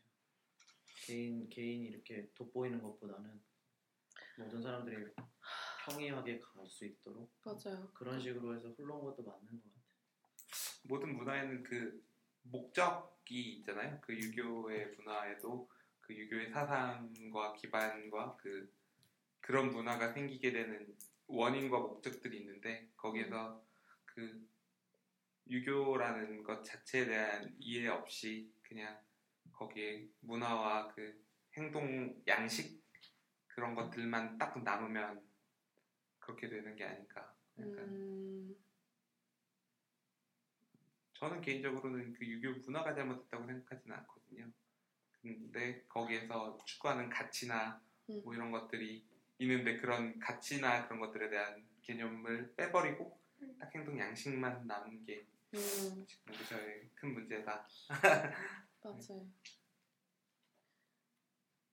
갈등이 그래서 일어나는 거일 수도 있을 것 같아요. 세대 갈등이라든가 그런 것들이. 음. 그 시대에서는 당연한 것들이었고 우리 시대에서는 그게 안 당연한 것들이니까. 근데 저는 궁금해요. 한번 여쭤보고 싶어요. 그러니까 개인주의와 그리고 공동 집단주의 있잖아요. 네. 그 중에서 어떤 게 자기한테 편하신지? 저는 개인주의가 훨씬 편한 것 같아요. 음. 저는 근데 훨씬이라 그러기에는 저는 또 근데 사회생활하고 이런 거를 되게 좋아하는 편이라 어, 그렇진 않은데 저도 옛날에는 되게 많이 그 공동체주의적인 음. 삶을 좀 따라가는 뭐 남들 따라해야 될 것 같고 왠지 이래야 될 것 같고 이런 것 남들한테 보이는 것들 되게 많이 신경 쓰고 어, 윗사람한테 예의 바르게 행동해야 되고 막 이런 그 남이 나를 어떻게 볼지에 대해서 고민도 되게 많이 했었거든요. 음, 그 눈치 보고 근데 이게 자라면서 내 가치관들이 조금씩 바뀌고 이러면서 지금은 남 신경을 그렇게 크게 많이 안쓴 편이에요. 음, 뭐 어떤 되게 비효율적이고 왜 그래야 되는지 내한테 이해는 안 되는데 남들이 그러니까 아니면은 문화니까 하는 것들에 대해서는 저는 크게 신경을 안 쓰는 편이거든요. 음, 오히려 그런 것보다 중요한 게 개인의 그 개인들에 대한 존중과 예의 이런 것들이 훨씬 중요하다고 생각을 하고 그 마음이 있으면은 그건 행동에도 당연히 묻어난다고 생각을 하기 때문에 딱 그런 요즘에는 그런 것들이 없는데 남 눈치도 되게 안 보고 뭐 혼자 밥 먹고 이런 것들로 되게 옛날에는 되게 불편했는데 지금은 너무 자유롭게 막 아무데나 가서 막 먹고 막 이러거든요. 어, 그, 그렇게 제 가치관이 조금씩 바뀌다 보니까 음. 개인주의적인 특히나 지금 우리 사회에서는 억지로라도 더 개인주의적인 가치를 어, 높이고 존중해야 될 필요가 있지 않나. 지금 우리는 워낙 공동체주의적인 사회에서 살았으니까 오히려 반대를 음, 높여서 반대의 가치를 좀 높여가지고 어, 이렇게 좀 밸런스를 맞추는 작업들이 필요하지 않나 생각합니다. 그 저는 나중에는 한국 말고 해외 나가서 일을 해보고 싶거든요. 음. 꼭 한번. 네. 음. 저도 거기 실리콘밸리 문화는 우리나라 개발 문화랑 굉장히 많이 다르잖아요. 거기는 상당히 개인주의고, 근데 제가 그쪽 문화를 들었을 때 하나가 좀, 어, 나는 그거는 별론데라고 든 생각이 점심을 따로 먹잖아요. 음. 그 많이들 그렇게 한다고 하더라고요. 거의 대부분은 점심 따로 먹고 뭐 할 만큼 일하고 좀 일찍 퇴근하고, 음. 음, 밥 먹으면서 얘기하고 막 이런 어. 그런 친목 도모의 네 과정들이 없고. 그래서 저는 거기서 아 그게 개인주의 때문인가? 난 개인주의 좀 싫네라는 생각이 들었는데 또 생각을 해보니까 개인주의라고 그 집에만 혼자 아니 그러니까 혼자만 다니는 게 개인주의가 음. 아니라는 생각이 들었어요. 그러니까 그 사람들도 그 회사에서 자기 마, 자기의 뜻대로 자기가 의도하는 대로 일을 진행을 하고 끝나고는 파티에 참석해서 내가 지금 하고 싶- 만나고 싶은 공동체의 사람들과 짠 만나고 음. 집에 짠 집에 가고 어, 그러, 그렇게 생각하면 아 그게 더 좋을 수도 있겠구나라는 생각도 들더라고요. 근데 심지어 요즘에는 그냥 회사에서 혼자 밥 먹고 이런 것들에 대해서도 거부감이 없을 정도예요. 음. 그러니까 예전에 비해서 외롭다라는 말을 이제 많이 안 쓰는 것 같아요. 음. 외롭다라는 말. 쓰나? 저는 사실 그 외로움이라는 감정을 되게 둔한 편이라서 잘 못 느껴요. 그러니까 요즘, 요즘 들어서 요즘 사람들이 외로움이란 단어를 점점 덜 쓰게 돼가는 추세인 것 같아요. 혼자 살고 혼자서 이렇게 지내는 문화도 익숙해져가고. 1인 가구도 많고. 네. 혼밥 쪽 네. 뭐 이런 것들. 저는 이거는 정말 개인적인 견해긴 한데 사회 사회랑 경제적인 것도 충분히 작용을 했다고 봐요. 음. 특히 IMF 기점으로 그 전까지는 정말 가족들 모여가지고 이렇게 하고 그런 것들이 많았는데 그때 이후로는 몸집을 줄이는 게 사람들이 생존 사회에서 생존해 나가기가 더 편하니까 음. 그냥 그쪽으로 가는 것 같고 일본이 진짜 지금 거의 그쪽으로 음. 완전히 갔죠.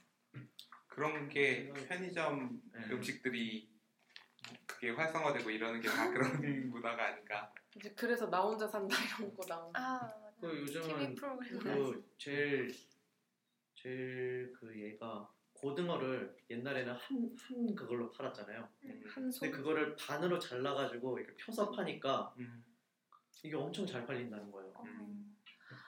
필요한 양 자체가 줄어들었고 맞아. 되게 재밌었던 에피소드 중에 하나가 그 혼밥족들이 늘어나고 이러니까 그런 혼밥족들을 겨냥한 식당들이 막 생기고 했었거든요. 이렇게 독서실처럼. 독서실처럼 다 망했어요. 어. 되게 웃긴 게 뭐냐면은 그 혼밥족들은 사람들 많은 데서 밥 먹는 거에 아무렇지 않아 하는 사람들인 거예요. 그러다 굳이 보니까 거길 찾아가지 굳이 않고. 거길 찾아가지 않고 거기에 오는 사람들은 진짜로 어쩔 수 없이 음. 혼밥을 해야 되는 혼밥족이 아닌 사람들만 음. 거길 가는 거예요. 그러다 보니까 이제 수- 그 공급에 비해서 수요가 너무 적어서 다 망했다는 에피소드를 듣고 되게 재밌었거든요. 네.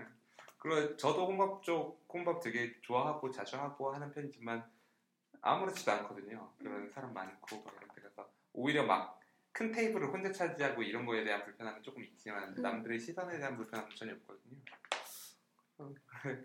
어, 되게 재밌는 현상이다라는 생각이 들더라고요. 일부러 혼자 먹는 사람도 꽤 있는 것 같더라고요. 근데 그 음식 자체에 대해서 좀 집중할 수 있는 그런 게 되게 좋다고. 그때만이라도 내 시간을 갖고 싶다. 음. 아, 근데 그럴 수 있을 것 같아요. 왜냐면 누구랑 같이 먹으면 정말 친하지 않은 이상은 네. 무슨 말을 해야 되는데 물론 얘기가 잘 통하고 정말 친한 사람들이랑 같이 얘기하면서 밥 먹으면 되게 좋은데 음. 정말 가치관도 너무 다르고 음. 정말 얘기 주제도 너무 다른 사람이랑 같이 밥 먹을 때 관심 없는 주제에 대해서 얘기하면서 그쵸. 그러니까 만약에 막 나는 전혀 주식에 관심이 없는데 이 사람은 주식을 아. 주식 얘기를 계속한다 그러면은 어, 좀 힘들 수도 있잖아요. 음. 그러면은 차라리 혼자 먹는 게 낫겠다 이렇게 생각할 수도 있을 것 같아요. 그래서 부페가 참 좋은 것 같아요. 말 시작한다 하면은 빨리 먹고 아, 집으로 가. 가. 갔다 올게요. 어, 갔다 올게요. 음식 좀 가져올게요. 마음껏 자리를 비울 수 있는 시스템. 자유롭게 자유를 수 있는. 그래서 그 유부남들이 그런 얘기 하잖아요. 장모님 장인어른 식사할 때 뷔페로 간다. 그것도 skill이다. 드시고 싶은 걸 마음껏 드시라고 왔습니다. 이러면서 저 음식 가져오겠습니다. 시간이 매우 매우 적은. 재밌네요. 저 같은 경우에는 사람의 성향이라는 게 다 천차만별이잖아요.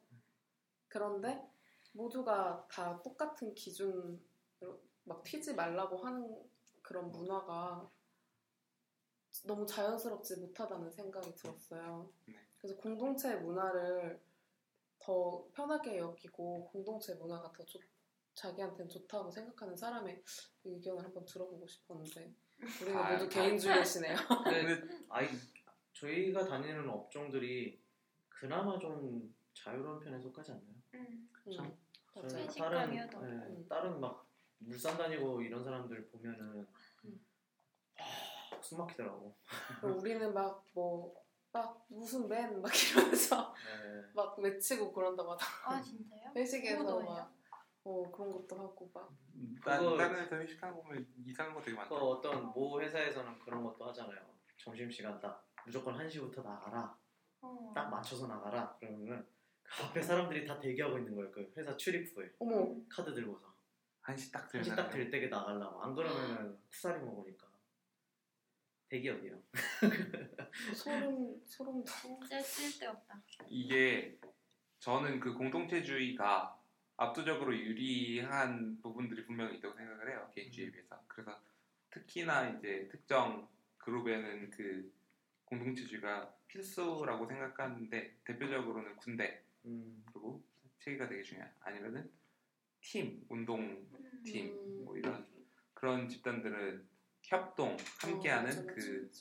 서로 손발이 잘 맞는 그런 게 제일 되게 중요하다 보니까 그 공동체 집단의 그 문화나 이런 것들이 되게 중요하거든요. 음. 근데 악습들을 제거하고 그런 것들만 딱그 핵심 가치에 대한 공유만 잘돼 있으면은 필요한 부분들이 그게 유리한 분야가 있고 안 유리한 분야가 있으니까 음. 특히나 저희 같은 이렇게 창조성을 요하는 업종에서 그런 공동체주의를 지향하다가는 그냥 다 같이 망하자는 음. 음. 그래서 망한 데도 많죠. 있죠. 꽤 많죠. 그 얼마 전에 그래서 그런 거 있잖아요. 뭐 도요타 이런 도요타였나? 그 재택근무 80% 실시한 데가 그런 식으로 좀 개인의 삶도 보장해주면서 회사 업무도 볼 수 있고 그런 식으로 가는 방이 좋은 것 야후가 재택근무 네, 많이 시켰다는 마리사 메이어. 같아요. 들어. 근데 마리사 메이어가 아예 금지했잖아요. 아, 어, 맞아. 마리사 메이어가 와가지고 잘못 생각했다고. 맞아. 그게 유명한 에피소드. 결과는 어떻게 될지 모르겠는데 재택근무를 시켰더니 망했다고. 재택근무를 실시하는 의, 그 실시하는 이유가 되게 좋았던 것 같아요. 이번에 아, 도요타 맞나? 어디였지? 아, 생각이 없네. 아, 네 일본 그 자동차 기업이었는데 그 시- 이유가 이유가 되게 좋았던 것 같아요. 개인 개인의 그 뭐지 그 일본 엄마들 있잖아요. 음. 유능 유능한 직원들이 육아 때문에 회사를 그만두거나 쉬는 거를 음. 그래서 우리는 유능한 인재를 이렇게 싣고 그리고 일본에는 그 어른 어른을 부양하는 부양 때문에 그만두는 사람들이 생각보다 되게 많대요. 그래서 유능한 직원들이 그런 식으로 해서 그만두는 거를 방지하기 위해서 우리는 재택근무를 실시한다. 음. 그리고 그 사람 그 사람들의 삶을 영위하면서 같이 일도 할 수 있는 환경을 만들어주고 싶다 그러면서 하는 거고 그런 식으로 계속 발전하면 더 좋은 결과가 있지 않을까.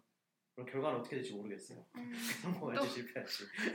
근데 재택근무에 대한 거는 저는 가정의 이해도 굉장히 필요하다고 생각해요. 음. 가정에서 만약에 제가 부모님 집에서 살면서 재택근무를 한다고 상상을 몇 번 해봤거든요. 상상을 몇 번 해봤는데 이렇게 일하고 있으면 찬이야 이 분명히 나왔네. 와서 이것 좀 해봐. 이러고 너무 그려지는 거예요. 음. 이게 일과 뭐 물론 그런 실제로 실제로 그러지는 않을 것 같기는 한 게 저희 어머니도 예전에 그 재택으로 근무는 아니고 아예 그 방을 따로 이렇게 해놓고 아. 주식을 진지하게 하셨던 적이 있었어요. 그래서 그런 업무와 일상의 구분은 하실 것 같기는 한데 그냥 왠지 그냥 내 느낌상 왠지 그렇지 않 그렇게 되지 않을까 나도 모르게 나도 이제 약간 풀어지고 이런 게 있지 않을까라는 생각이 좀 들더라고요. 재택근무 하려면은 공간을 따로 만들어야 될 것 같아요. 음. 내 방은 안 될 것 같아요. 내 방은 안 돼. TV가 PC도 따로 하고. 그 사무실 형태의 방을 하나 음. 그 마인드 컨트롤을 위해서라도 음. 그런 게 필요한 것 같긴 저는 하죠. 재택근무는 아니고 외주 근무 했었는데 아, 힘들더라고요.